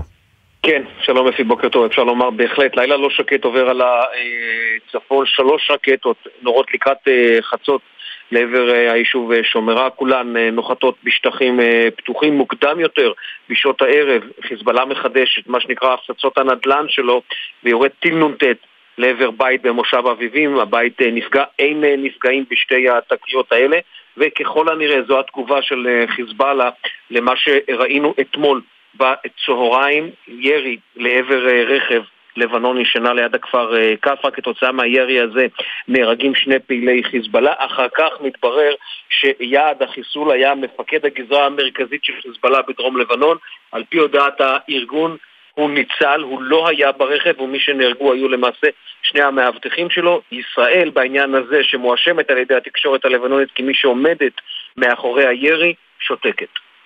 ונעבור דרומה אמיר, שר הביטחון גלנט דיבר אתמול עם משפחות החטופים והדגיש שהתעצמות הלחימה בח'אן יונס מקדמת את ישראל במטרה למוטט את חמאס ולהשיב את החטופים.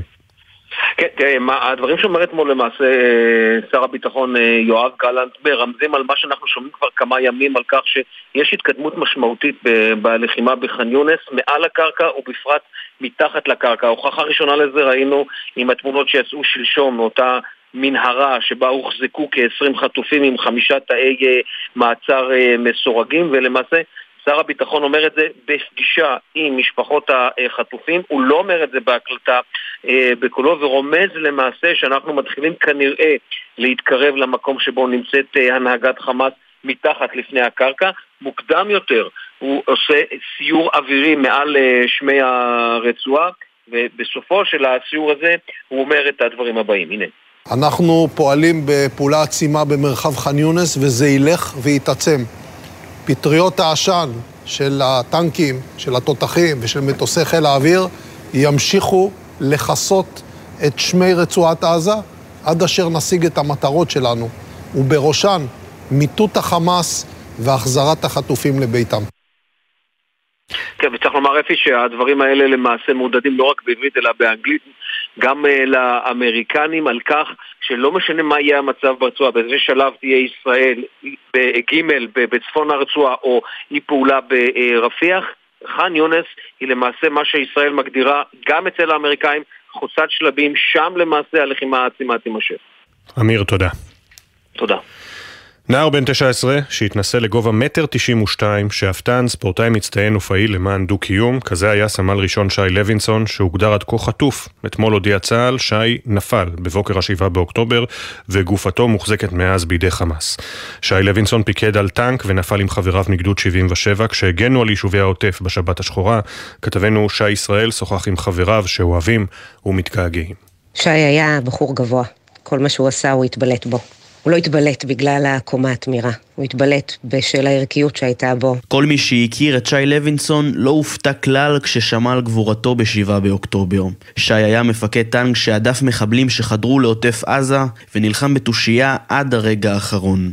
אתמול צה"ל הודיע כי לוינסון, שהוגדר עד כה כחטוף, נפל באותו הקרב וגופתו מוחזקת בעזה. נוגה, מורתו במשך שנים, מתקשה לעכל. נועם ההליכות שלו, השנינות שלו, חוש ההומור שלו.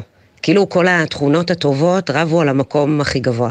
ובגלל שהיו לו מלא תכונות טובות כאלה, היה לו שיעור קומה. ומי שלא זכה להכיר אותו, לא הבין מה הפסדנו, וכמה אנחנו כולנו שבורי לב.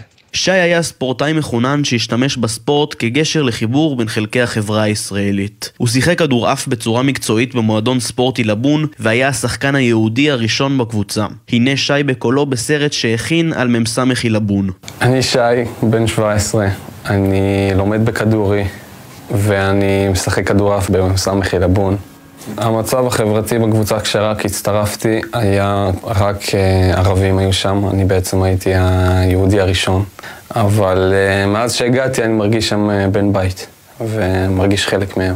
סייר, שאימן אותו במשך שנים, אומר לנו שי היה סמל לדו-קיום, וכבר הפך למשפחה. ילד עם אופי אדיר, ממושמע ברמות, אינטליגנט ברמה מאוד מאוד גבוהה. היה סמל לדו-קיום לקבוצה שלנו, אהבנו אותו מאוד. מדובר במשפחה, כמו כל משפחה בכפר. חלק בלתי נפרד הוא ואימא שלו ואח שלו ואחותו מהמשפחה של מועדון לספורט אלבון של הכדורעף. אנחנו באמת מרגישים שאיבדנו חלק מהמשפחה שלנו. הוא מצטרף אלינו כעת אה, בן לוינסון, אחיו של סמל ראשון אה, שי. שלום בן. אהלן אהלן. תודה רבה שאתה מדבר איתנו בן. אנחנו כמובן מוסרים תחילה את תנחומינו לכם, למשפחה. תודה רבה, מעריך. ספר לנו על שי. אה, שי אחי הקטן, בן 19, קטן ממני בשנתיים. שירת כמפקד טנק בגדוד 77, חטיבה 7. באותה שבת הוא בדיוק סגר שם קו ביחד עם כל הפלוגה שלו, המחלקה, באיזשהו מוצב בגבול עזה.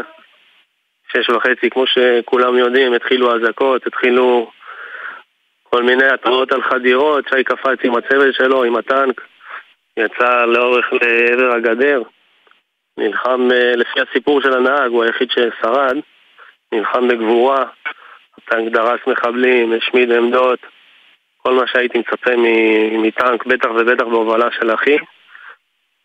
אמ, ובעצם באיזשהו שלב, ככל הנראה, הטנק חטף נ"ט, אחי שמכווין מהצריחון. אמ, כנראה עף מהטנק, ונחטף לעזה שהוא כבר לא בין החיים. ולמעשה היום בבוקר הודיע לנו על, על, על הוודאות שבמותו. ולאורך כל 107 הימים האלה אתם שומעים את העדויות של החברים, של נהג הטנק היחיד ששרד, אולי אנשים אחרים, את העדכונים מצה"ל, ומה חושבים? האמת, במהלך השבועות הראשונים שי הוגדר כנעדר. בגלל שהוא כנראה עף מהטנק, אז לא, לא ידוע מה עלה בגורלו, אבל אחרי כמה שבועות צה"ל בעצם הגדיר אותו חטוף, בלי איזשהו סטטוס של אה, חיים או מוות. וכמו שאמרתי מקודם, היום באו עם אה, ודאות, הודיעו שהוא לא בין החיים. אה, לאורך כל הזמן הזה אני, אני לפחות, כאילו, מבין המשפחה שלי הייתי בתקווה שכאילו, יש, יש תקווה בעצם. מרגע שהודיעו שהוא עבר מההגדרה שלו מחטוף לנעדר, זה נתן עוד איזשהו פרץ של תקווה. אני גם נלחמתי בשבילו, אני הייתי מפקד צוות בתותחנים, בסדיר, במילואים, גם יריתי פגזים מעזה, לעזה, ובעצם נשארתי כאילו בשביל, בשביל לעזור למצוא את אחי כמה שיותר, כי לא הייתי חייב להישאר, ראש אכ"א הוציא איזושהי הנחיה, ערערתי על זה, זה היה לי מאוד חשוב בסופו של דבר.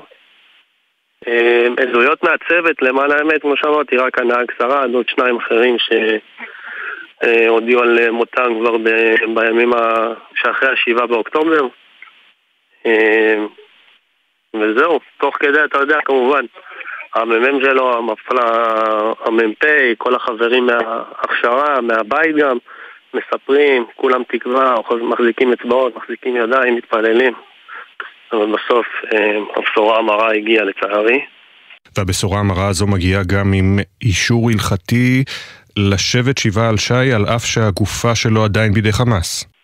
האישור ההלכתי אומר לא לקבור, לא לעשות קבר ולוויה, כי בעצם אין מה לקבור. ההחלטה לשבת שבעה היא הייתה של המשפחה. בעצם רוצים לתת איזשהו... קשה לי להגיד חותם, אבל ההודעה הזאת אה, כן נתנה איזושהי חותמת שבסופו של דבר אה, שי כבר לא יחזור חי.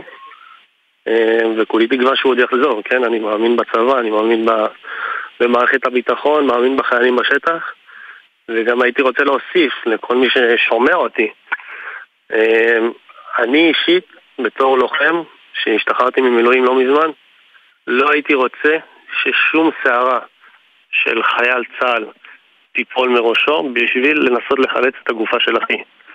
אני לא חושב שזה נכון לסכן חיילים חיים בשביל להציג גופות. שוב פעם, זו התפיסה שלי, אני מאמין שזו התפיסה של ההורים שלי. אמ, אבל אני אומר בצד שני של המטבע, אם כן הגופה של אחי תגיע בסופו של דבר ואני רוצה שזה יקרה, אני לא אתחרט על זה. סיפרת לנו שהארכת את המילואים ככל האפשר, את שירות המילואים. עוד משהו שעשית בשבועות האחרונים זה לחזור לקבוצת הכדורעף של אילה בון, שבה שי התאמן, ואתה גם חזרת להתאמן למענו עכשיו בעצם לזכרו. אה, כן, כמו שאמרת, אני התחלתי בגיל 15 בערך להתאמן בעילבון, אחרי שנתיים אחי הצטרף, ומאז היינו בעצם אה, צמד. כן חשוב לי להגיד שהקבוצה בעילבון היא בעצם המשפחה השנייה, השלישית שלי, איך שלא תקרא לזה. הם קיבלו בהלם את הבשורה. ואני די מבין אותם, שי היה שם בן בית, אני שם בן בית, אימא שלי, אבא, אחותי הקטנה. אבל כן, כל משחק עכשיו ש... בכל אימון אני...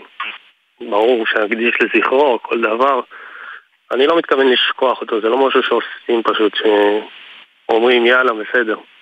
זה משהו שהוא בסוף שהיה 19 שנים אח שלי הקטן. אמ, אני אזכור אותו. אני רוצה להאמין שכל מי, שנגע, שכל מי שהוא נגע בו, שיזכור אותו. אז כן, כמו שאמרת, זה לזכרו. בן לוינסון, אחיו של שי, שאתמול נודע כי גופתו נמצאת בעזה ונפל ביום הראשון של המלחמה. שוב תנחומינו לך, להורים, למשפחה, לחברים. תודה רבה שסיפרת לנו עליו. תודה אפי, להתראות. שבע ושמונה עשרה דקות ממש עכשיו, אנחנו אל הדיווח על חידוש המשא ומתן העקיף בין ישראל לחמאס. בוול סטריט ג'ורנל דיווחו על הצעה מפורטת במיוחד במסגרת של 90 יום שתבוצע בשלבים. בישראל אה, מכחישים, ראש הממשלה כבר דוחה, אבל ההצעה לכאורה מונחת על השולחן וארצות הברית תומכת בה, כך גם קטאר ומצרים, שכנראה ניסחה את הפרטים. אה, אז לא רק ישראל מתנגדת, גם חמאס מתנגד, ופרשננו לענייני ערבים ג'קי חוגי. המתווכים, חלק מהמתווכים אומרים, משהו זז בכל זאת. בוקר טוב, ג'קי.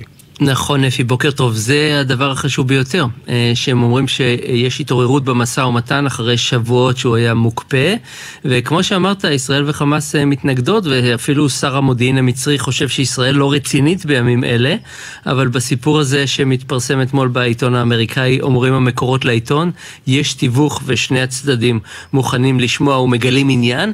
יש גם הצעה מצרית אה, מחודשת או רעננה יותר, נוסף על זאת שהוצגה לפני כחודש. חודש, היא אומנם ראשונית ודורשת עוד אה, ליטושים ופשרות ומגעים, אבל יש כזו, שלושה שלבים שיעשו בשלושה חודשים, זו המסגרת של ההצעה. בשלב הראשון אומרת ההצעה, תוכרז הפסקת אש בלתי מוגבלת וישוחררו חטופים אזרחים.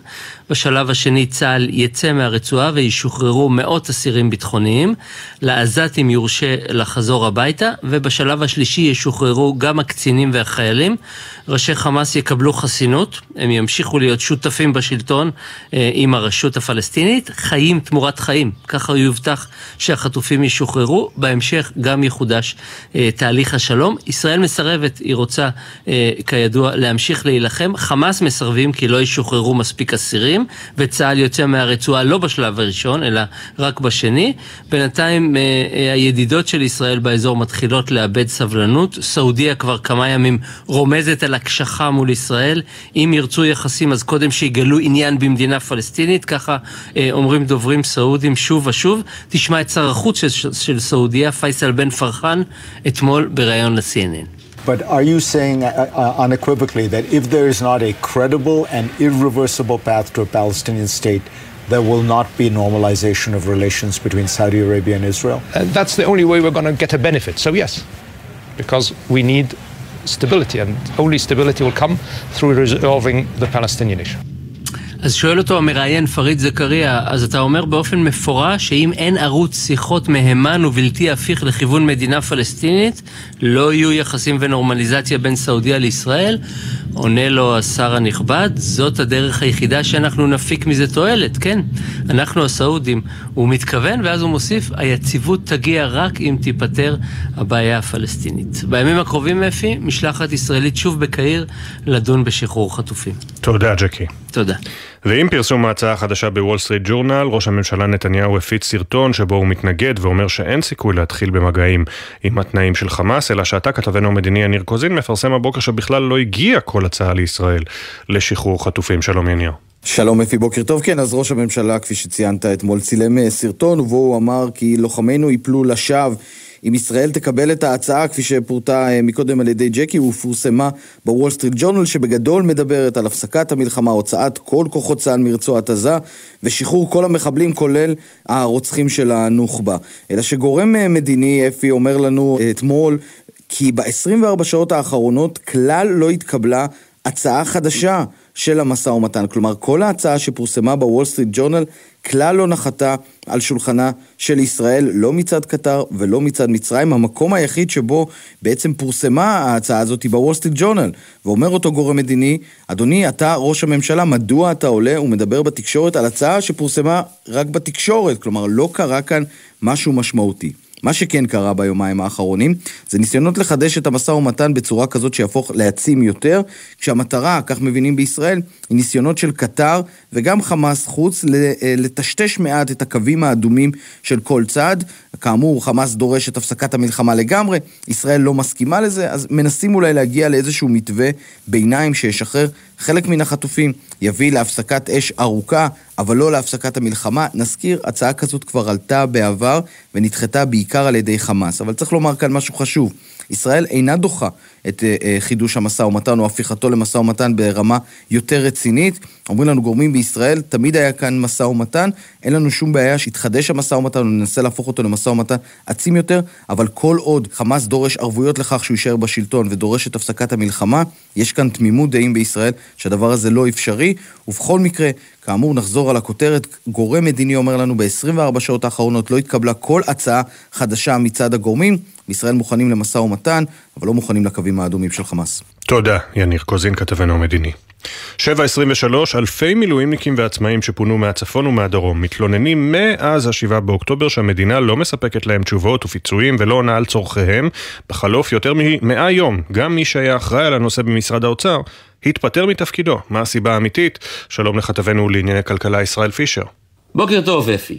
בתחילת נובמבר, אחרי שכשלו שני ניסיונות קודמים למנות ממונה מטעם הממשלה על הסיוע לאזרחים, נראה היה סוף סוף שהדברים עולים על דרך המלך, כששר האוצר בצלאל סמוטריץ' הודיע על המינוי של טל בסכס לתפקיד. כל עם ישראל מודה ומעריך, אבל הממשלה עובדת ועובדת טוב. ואנחנו מקווים שעכשיו היא תעבוד עוד יותר טוב, כאשר אנחנו סוף סוף מצליחים להקים את המשלט האזרחי ולמנות את הפרויקטור, את טל. הוא לחלוטין לא מחליף את משרדי הממשלה. כשהם מאזינים לדברים בדיעבד, ניתן להבין שלבסכס, שהיה עד אז מנכ"ל החברה למתנסים, לא היה שום סיכוי להצליח בתפקידו, כי אף אחד לא אפשר לו לעשות את זה, כולל סמוטריץ' בעצמו. בהודעה שפרסמה אתמול לשכת שר האוצר, ניתן שבסכס לא קיבל את הכלים והסמכויות הנדרשים בגלל קשיים משפטיים ובירוקרטיים.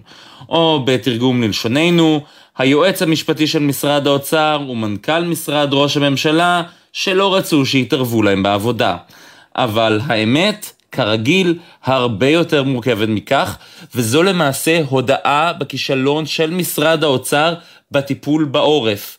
חוקי הסיוע לעסקים ולמשרתי המילואים מוגשים לכנסת באיחור ניכר, ברשות המיסים לא מצליחים לספק תשובות על מבול השאלות, ומשרדי הממשלה האחרים עומדים נבוכים מול צבר הטענות נגדם, ומי שמשלם את המחיר על המחדל האזרחי של הממשלה במלחמה הזו, הם אנחנו, האזרחים הפשוטים.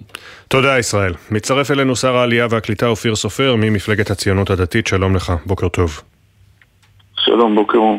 בואו נתחיל עם הנושא הזה. אה, שר האוצר סמוטריץ' הוא כאמור אה, יושב ראש אה, מפלגת הציונות הדתית, וכאשר מתפטר ראש המשלט, המשלט האזרחי שאמור היה לתכלל את כל העניינים אחרי 107 ימי לחימה, היום היום המאה ושמונה, שוב, אתה יודע, זה מעלה את התהייה, האם הממשלה מצליחה לספק את הסיוע הדרוש למפונים, לנפגעים? תראה, צריך להגיד בישרות שהייתה מחלוקת, לא הייתה תמימות דעים לגבי זה שצריך למנות פרויקטור או לא צריך למנות פרויקטור. האם כשיש מבנה ארגוני קיים להכניס עוד אה, מרכיב חיצוני זה נכון? אני אגב דווקא מאלה שחשבתי שכן נכון, בדיוק כפי שבמערכת אה, צבאית אנחנו, אה, מה שנקרא, במתקפה, פתאום לא מתבססים רק על עובדה מרחבית, אלא יוצרים משהו שהוא יותר גדול ויותר רחב, אבל זה דורש הרבה שינויים מבניים והרבה דברים אחרים. אני באמת איני מכיר את הפרטים. Mm. אני רק רוצה לומר שבסופו של דבר המבחן הוא מבחן התוצאה. והנה, אחרי יותר ממאה יום הוא התפטר מתפקידו. כן, אני אומר מבחן התוצאה דווקא אצל המפונים. ואני אומר שבעניין הזה יש נקודות שעובדות כמו שצריך, ויש נקודות שאכן צריכות שיפור. האתגר הוא אתגר גדול, גם הצבאי, האזרחי לא פחות. ובוודאי לגבי אה, להחזיק מספרים כאלה גדולים של מפונים. לא נעים לי לומר בתור שר בממשלה פליטים, אבל בסוף יש לנו פה מספר גדול של פליטים. זה אתגר גדול שמתמודדת איתו מערכת החינוך, מערכת הרווחה, האוצר בכלל. אה, אני לא אומר שאנחנו עומדים בהכל, אבל אני חושב שיש השתדלות. אני שוחחתי ככה אתמול אה, בישיבת הממשלה, ככה לפני, אחרי, קצת עם אה, שר החינוך, בקשר מדי פעם עם שר הרווחה, בהקשרים האלו. אני חושב שאנשים מתאמצים, אני מקווה שהתוצאות יהיו אה, יותר טובות, וצריך לברך גם על הדברים הטובים שנעשים ולבקר את מה שלא טוב.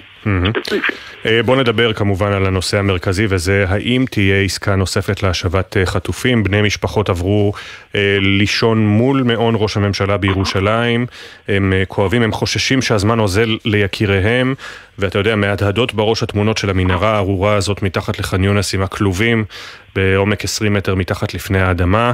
מהי עמדתך, השר אופיר סופר, כלוחם לשעבר? שתי מטרות למלחמה.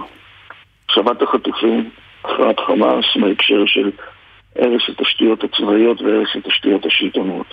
המטרות האלה לכאורה בנקודות זמן יכולות, יכולות לסדור מבחינה אסטרטגית. אבל אני חושב שברמה, סליחה, בנקודת זמן מסוימת, אבל ברמה האסטרטגית הן בהחלט משרתות אחת את השנייה. שאף אחד לא ידמיין שאילו נעצור את הלחימה לגמרי, לחלוטין, נשאיר את כל הלחץ הצבאי, נשאיר את כל הזה, ופתאום יהיה לנו עסקה כי למישהו יש אה, לב טוב לאותם אה, חילות ותתי אדם אה, אכזריים. אה, יהיה פתאום לב טוב לעשות את הדברים הללו. אני, במפגש אה, שהיה לנו, אה, כשהיינו צריכים להחליט על העסקה, וגם בעוד איזשהו אה, מפגש קטן אה, אחר כך, התרשמתי מאוד מהעבודה של אלוף ניצן אלון ושל ראש המוסד אה, אה, ברנע בהקשר הזה. אני חושב שהם עושים עבודת קודש. אני חושב שמעבר לכך לומר שהם עושים עבודת קודש, ובסוף מי שיודע מה הם עושים בפרטים זה רק אותו פורום מצומצם, אה, אנחנו צריכים לדאוג שהמערכה הצבאית תשיג את מטרותיה, קרי תפעיל את הלחץ. אבל בינתיים, בינתיים אומרות המשפחות והצדק עימן, נכון. החטופים היחידים ששוחררו בחיים היו במסגרת העסקה הקודמת. עד עכשיו, ואורי מגידיש נכון. בתחילת המלחמה. זה נכון. עד עכשיו, נכון. מאז חידוש הלחימה אחרי העסקה הקודמת, לא שוחררו בחיים חטופים. זה, זה נכון, ללא ספק. אה, בגלל זה לא היה נכון להקל ראש בעסקה הקודמת, אה, וקיבלנו את ההחלטות, הגם אה, שלא היו קלות, אבל קיבלנו אותן, כי צריך היה לקבל אותן, וזה יהיה נכון כשתהיה בשלות מבצעית ומשא ומתן בהקשר הזה לקבל את ההחלטות הנכונות. אסור לנו להיענות לכל מיני ספינים. וכל מיני אה, ספינים שיש להם תכלית אה, לכרסם, שיש להם תכלית להחליש. אנחנו נמצאים בלחימה מאוד מאוד מאוד ארוכה וסזיפית. ללחימה הארוכה והסזיפית הזאת יש מאבק אחר, מקביל, שאנחנו כחברה אזרחית, כעם ישראל, גם כ, אה, כפוליטיקאים, אבל אני אומר כחברה ישראלית. צריכים לנהל מאבק על שמירת האחדות והסולידריות שלנו. אם נדע לעשות את זה, ולשמר את האחדות, בדיוק כמו ליינר במתחם חלול כזה, מאוחדים, לכיוון אחד, מאוד מרוכז, אנחנו גם נצליח במטרות המלחמה. כן. הן אפשריות, הן קשות להשגה, אבל הן אפשריות, ומבחינתנו, מבחינת מדינת ישראל, אנחנו חייבים לעמוד בהן. ומ... הפגיעה, אם לא נעמוד באחת ממטרות המלחמה האלו, הפגיעה בביטחון הלאומי במדינת ישראל תהיה קשה מאוד. ומבחינתך, עדיין המשוואה היא הגברת הלחץ הצבאי תביא ל, אה, או לעסקה טובה יותר או לשחרור חטופים. יש שני ערוצים שמתקיימים במקביל. יש את הערוץ הצבאי ויש את הערוץ השקט, שמטפלים בו אה, אלוף אה, ניצן אלון וראש המוסד. שני הערוצים האלו צריכים להביא בנקודת זמן מסוימת את ההישג הנדרש. השר אופיר סופר, שר העלייה והקליטה, הציונות הדתית, תודה רבה לך שהצטרפת אלינו. תודה רבה, בשורות טובות.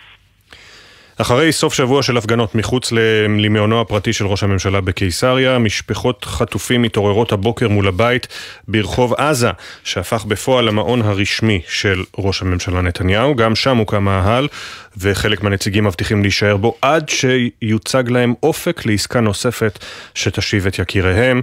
כתבנו הפוליטי יובל שגב היה שם אמש. אין!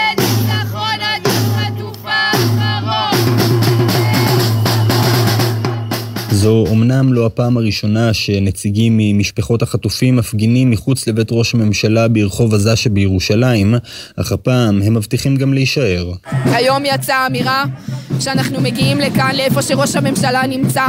בין שישי לשבת היינו בקיסריה, ועכשיו אנחנו כאן, מול מעון ראש הממשלה בירושלים.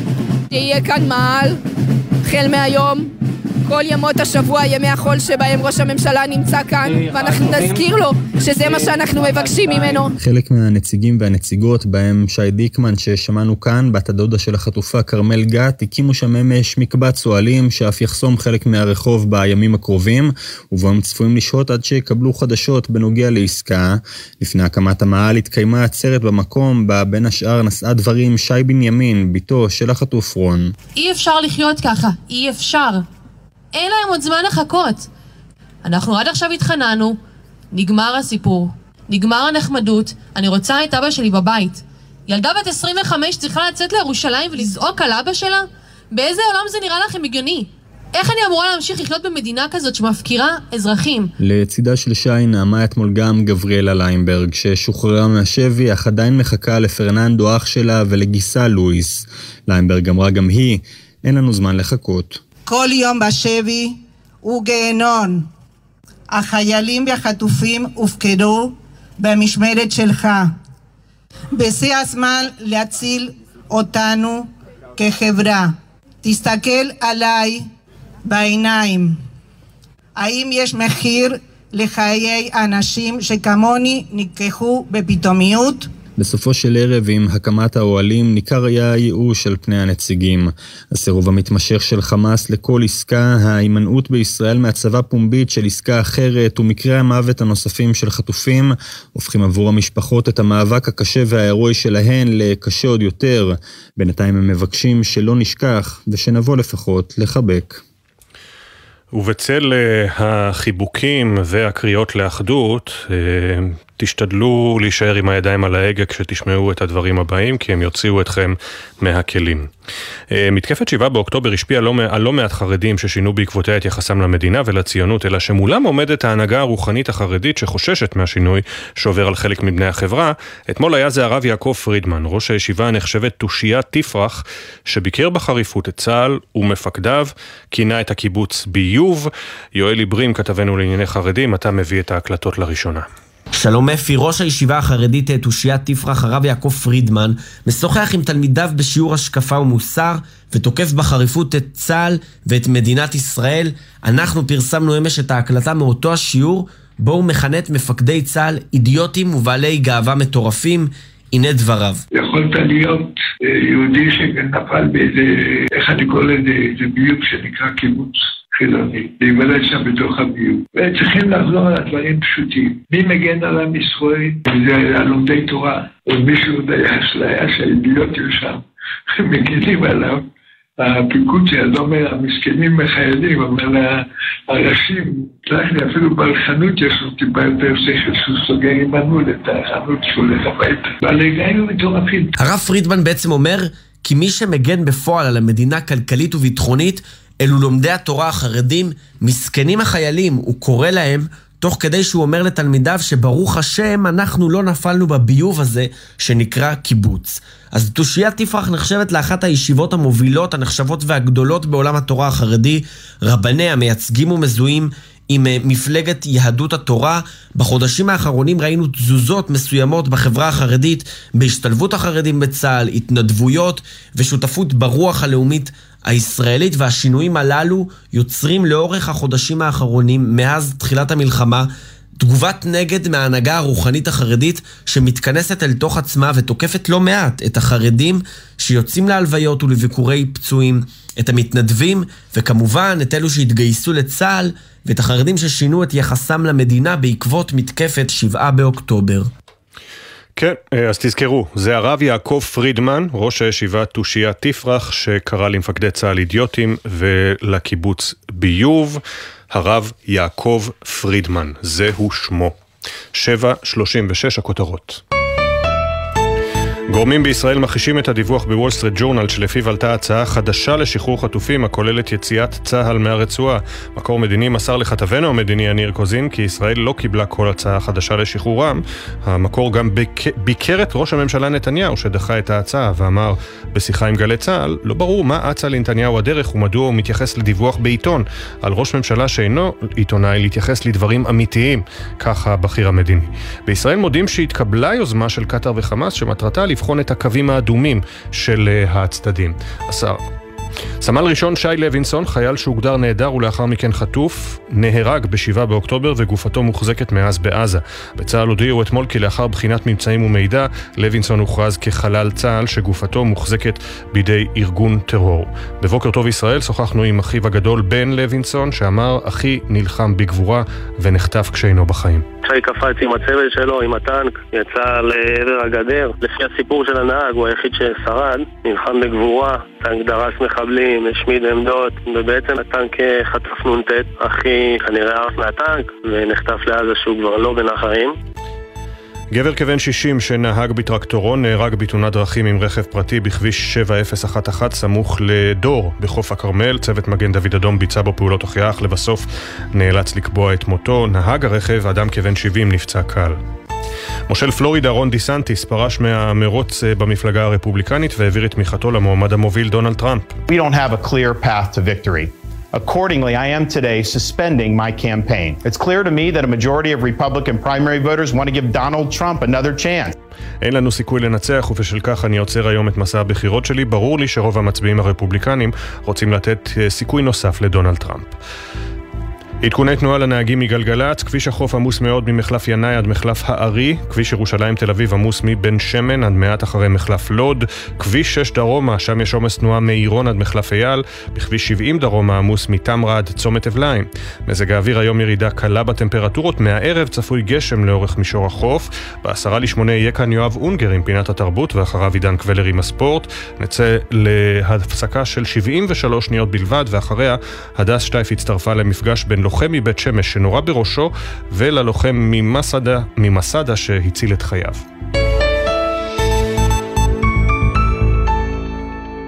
בחסות הפניקס סמארט, המעניקה שלושה חודשים מתנה וגם שלושה חודשים דחייה בתשלום הביטוח המקיף לרכיב. כוכבית 5432, כפוף לתקנון, הפניקס חברה לפיתוח בע"מ.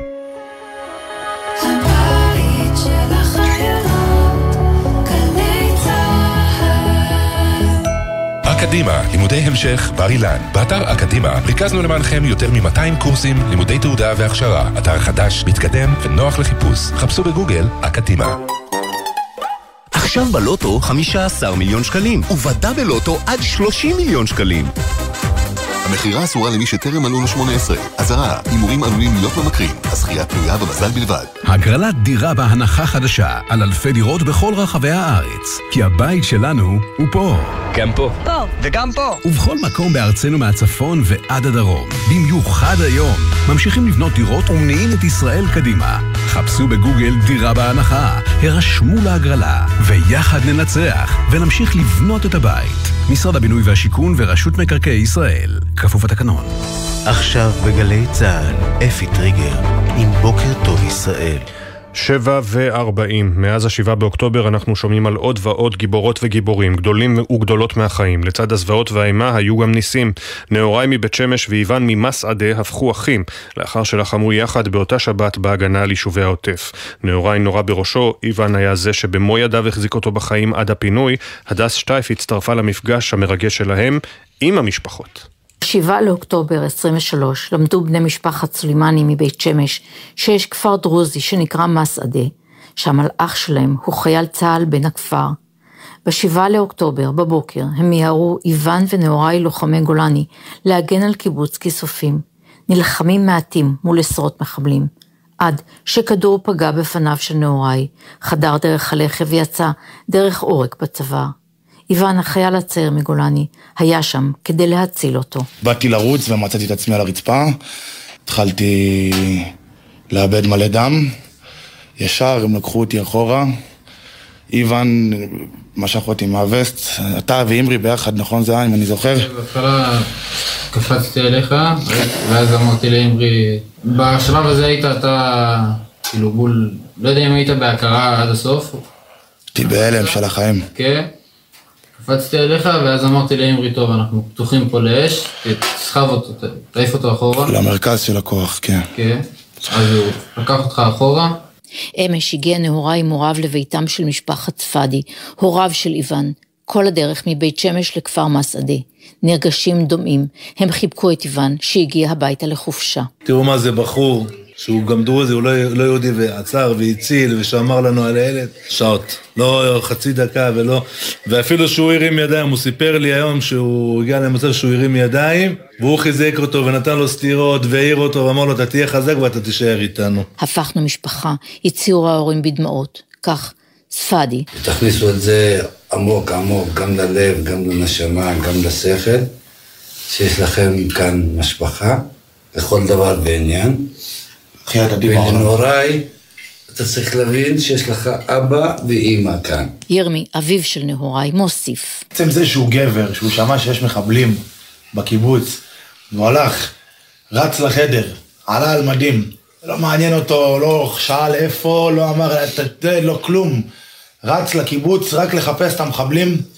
אתם לא יודעים כמה משפחות הוא הציל שם. ההתרגשות בשיאה. אחד נכנס לדברי השני. אמו של נהוראי מתארת את הרגע בו שמעה שבנה נפצע. התקשרו בארבע מבלינסון, הוא אומר לי, הבן שלך הגיע פצוע, צעק לי, אמא, אני פצוע. זה היה שלו. כן, שמעתי את הקול שלו וזה הרגיע אותי, הגעתי. וכאילו באיזשהו מקום הייתה לי גם תחושת הקלה. אני יודעת מה איתו. הוא בבית חולים, מטפלים בו. המפגש נמשך. נהוראי הביא ליוון שי את חרב הסמוראי האחרון, עליו כיתוב בערבית, אחים אנחנו. אמו, דומעת, מסכמת, אחוות לוחמים, זר לא יבין זאת. היום אני מבינה.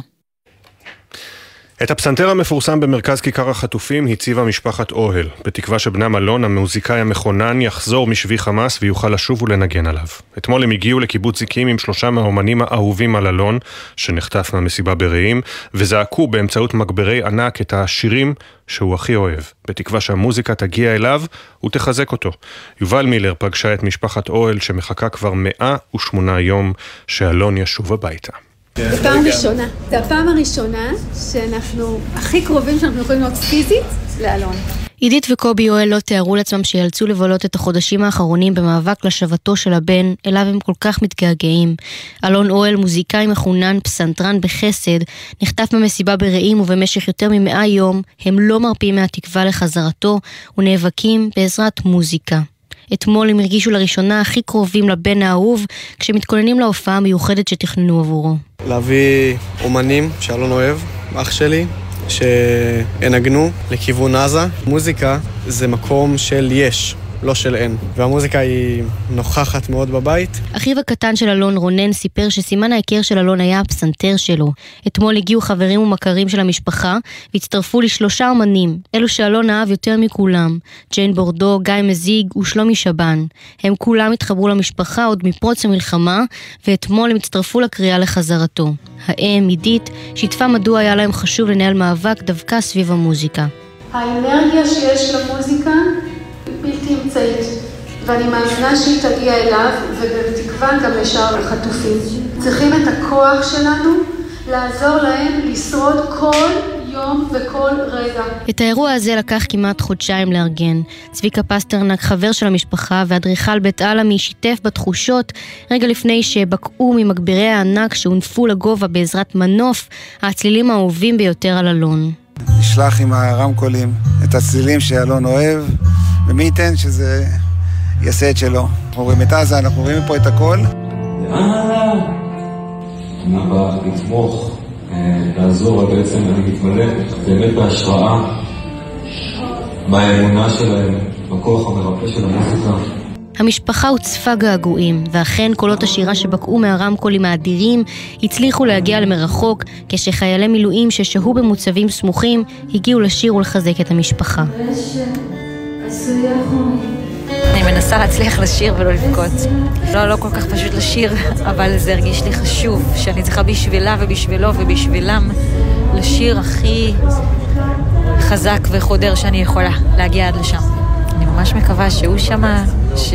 ששאר החטופים שמעו, שאולי זה נתן להם עוד קצת כוח להחזיק מעמד, כי הם חייבים להחזיק מעמד. החיבור שנוצר בין האומנים למשפחה היה בלתי אמצעי. האומנים שרו בחנק כשהם מחבקים את המשפחה וזועקים יחד איתם, תוך הבטחה לארגן את המפגש הבא, בו יוכלו לשיר ולנגן יחד עם אלון, אחרי שיחזור.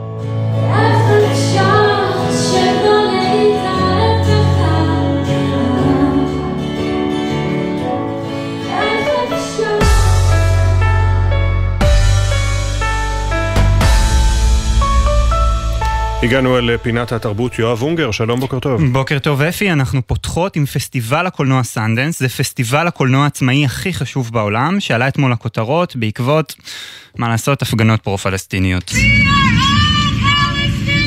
וראה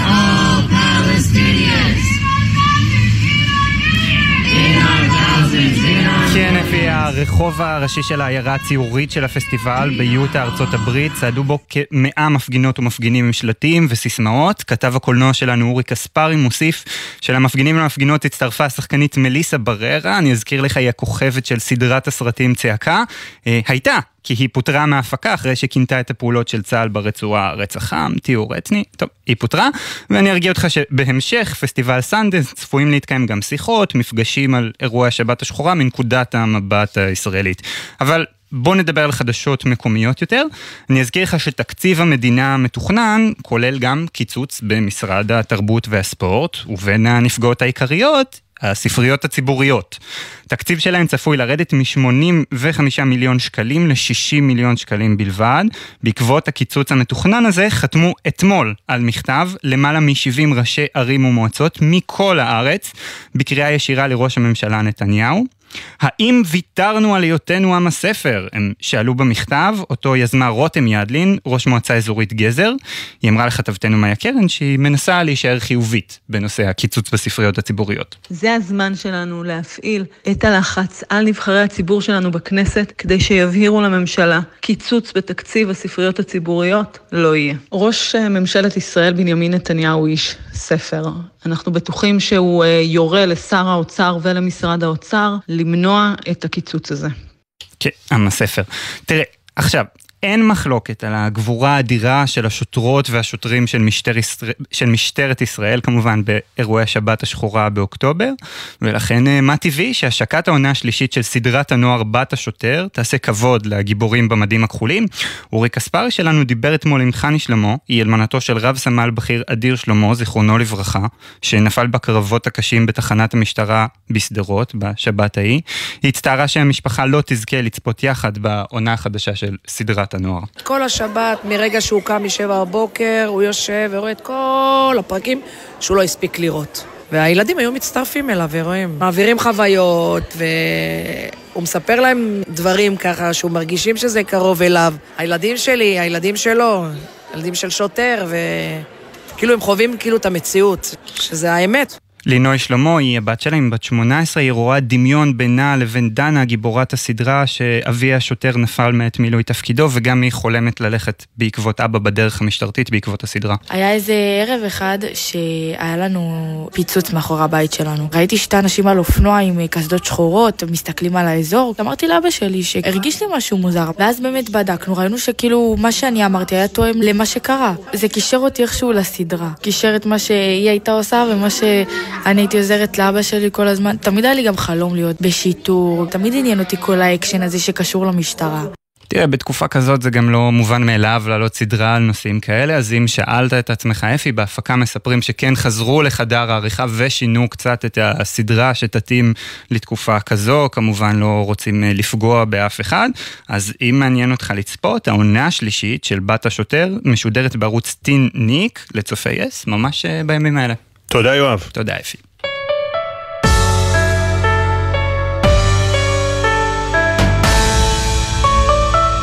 פינת הספורט, עידן קבלר, בוקר טוב. בוקר טוב אפי, לירי אלבג, בת ה-18, חטופה כבר 108 ימים בעזה, 108 ימים. אחיה הקטן, גיא בן ה-15, מתחרה באליפות אירופה בקארטינג. בליגה ממנה יוצאים נהגי הפורמולה אחת. הוא החל להתחרות בבוגרים לפני המלחמה, כאשר האבא אלי היה מקדיש זמן רב כדי לשהות איתו, לתמוך ולסייע לו באימונים ובמרוצים השונים, דבר אשר כלל טיסות ונסיעות רבות, ובחלק מהזמן גיא גם טס לבדו. אתמול הוא קבע שיא, הישג שיא מבחינתו, כאשר הגיע למקום השני בתחרות. כך נשמע רגע הענקת הגביע.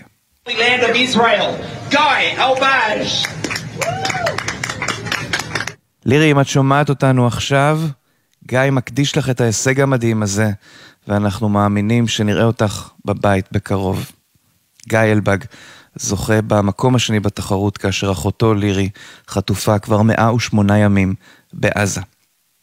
עוד מעט uh, כתבות מגזין בהקשרים הללו, אבל עוד קודם לכן למה שבראש חדשות הספורט, מכבי חיפה מצמקת את הפער ממכבי תל אביב לנקודה אחת בלבד.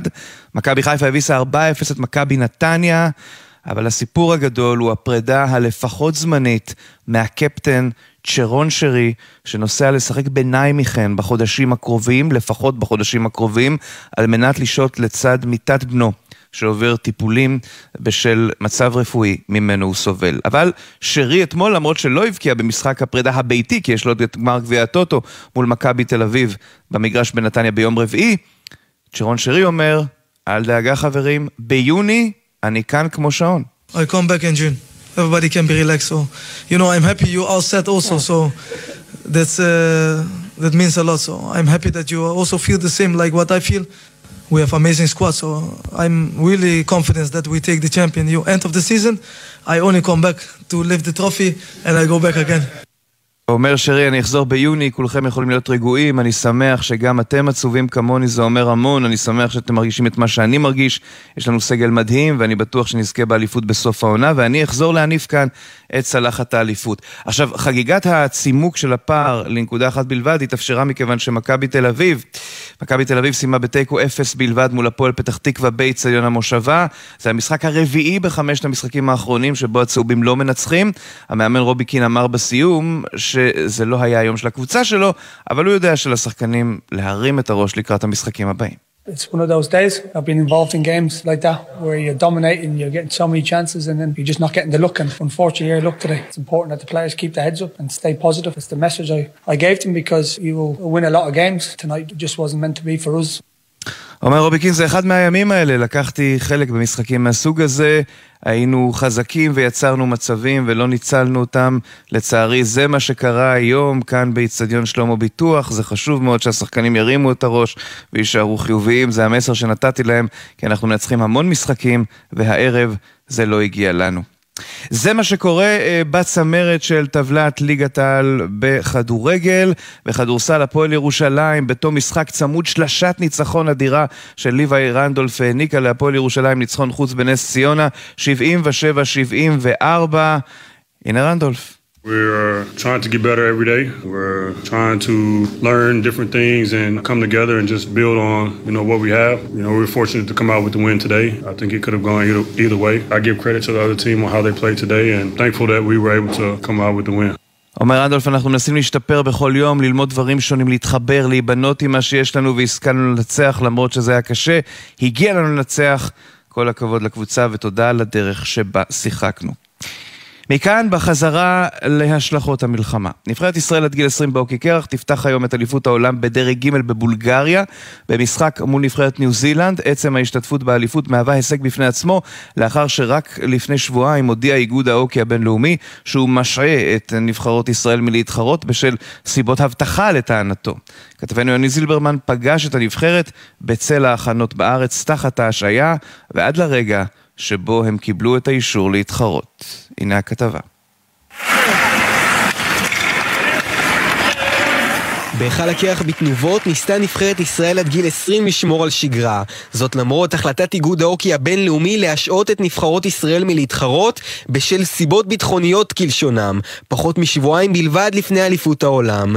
מנכ"ל איגוד ההוקי מיכאל הורוביץ התקשה להבין את ההחלטה. למה יש קשיים שנבחרת ישראל בהוקי קרח לא יכולה להשתתף? איפה מה שסגרתם עם המדינות? שבועיים אחרי שנבחרת ישראל אמורה לסיים את האליפות בבולגריה, יש אליפות טייקוונדו שישראל משתתפת, ובסרביה, הקבוצות הגדולות של הספורט שלנו העתיקו את הפעילות שלהם. התפנית קרתה ברביעי האחרון, כשהאיגוד הבינלאומי קיבל את הטענות לכך שבולגריה מסוגלת לעמוד בהבטחת הנבחרת, ובכך נסללה דרכה של ישראל בחזרה לאליפות. עמית בן טוב, שחקן הנבחרת, סיפר על כך בהתרגשות. זה משהו שהוא... שלא האמנו שיקרה, ומתי שאתה מקבל הודעה כזאת משמחת זה מביא כל כך הרבה שמחה ומחכים ורעבים לקחת זהב ורעבים ללכת לשם ופשוט לתת בראש. גיא אהרונוביץ', גם כן שחקן בנבחרת, הודה כי למרות שהמשיכו בשגרת אימונים רגילה, אי הוודאות שליוותה אותם בימים האחרונים פגע בהכנות לטורניר. כבר הכנו את כל הנבחרת, אנחנו בתהליך הזה, כל הסגל הזה כבר שלוש שנים ביחד משחקים. אנחנו בונים את עצמנו, יש לנו תוכנית שאנחנו, אותה נבחרת רצים כמה שנים באורך, ללא ספק פגעו בנו. למרות ההודעה על חזרתה של הנבחרת עד גיל 20 להתחרות, עדיין לא התקבלה התייחסות מהאיגוד הבינלאומי בעניין שאר הנבחרות שהושפעו מההחלטה. מיכאל מספר לנו כי כל עוד ההשעיה נשארת בעינה, זהו ניצחון לטרור. ההחלטה שמדינת ישראל לא יכולה להשתתף בגלל עניינים ביטחוניים שמה את ישראל ומשווה אותה לרוסיה. בשבילי כישראלי זה ניצחון לטרור ברמה הבינלאומית ובפרט לכל ציר הרשע שהוביל לתקיפה בשביעי באוקטובר. היום תפתח הנבחרת עד גיל 20 את מסעה באליפות העולם דרג ב' בבולגריה, בתקווה שהמהמורות בדרך לאליפות לא יפריעו לסיים עם מדליית הזהב והעלייה לדרג ב'. אלה הדברים. עד כאן הספורט, אפי, בוקר טוב. תודה. אה, לפני אה, שאנחנו מסיימים, אנחנו ממשיכים במסורת שאנחנו מקווים שתסתיים במהרה. לא ניפרד לפני שנציין, הבוקר יש עדיין 136 חטופים בעזה עם בני משפחה שמחכים להם. אחת מהם היא סילביה קוניו, אימם של דוד ואריאל. שלום, אני סילביה קוניו, אימא של דוד ואריאל קוניו, שחטופים בעזה כבר 108 ימים. לא נפסיק להיאבק עד שיחזרו. אני מבקשת שתפסיקו את הלחימה ותחזירו אותם בריאים ושלמים, כי אנחנו צריכים אותם איתנו, מתגעגעים, אוהבים ומחכים לכם. חיבוק ענק של אימא ואבא. סילביה מחכה.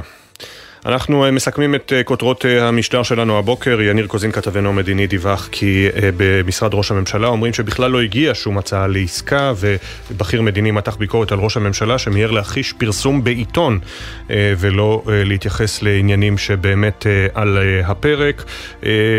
בן לוינסון, אחיו של סמל ראשון שי לוינסון, זיכרונו לברכה, שאתמול הודיע צה"ל כי הוא חלל שגופתו נמצאת בידי חמאס, אמר כאן בריאיון בבוקר טוב ישראל, אני לא רוצה שאף חייל ייפגע כדי להשיב את גופתו של אחי ארצה, גם הוריי חושבים ככה, כמובן מהצד השני של המטבע, אם יצליחו להשיב את גופתו בלי נפגעים, אנחנו אה, נשמח להביאו לקבר אה, ישראל.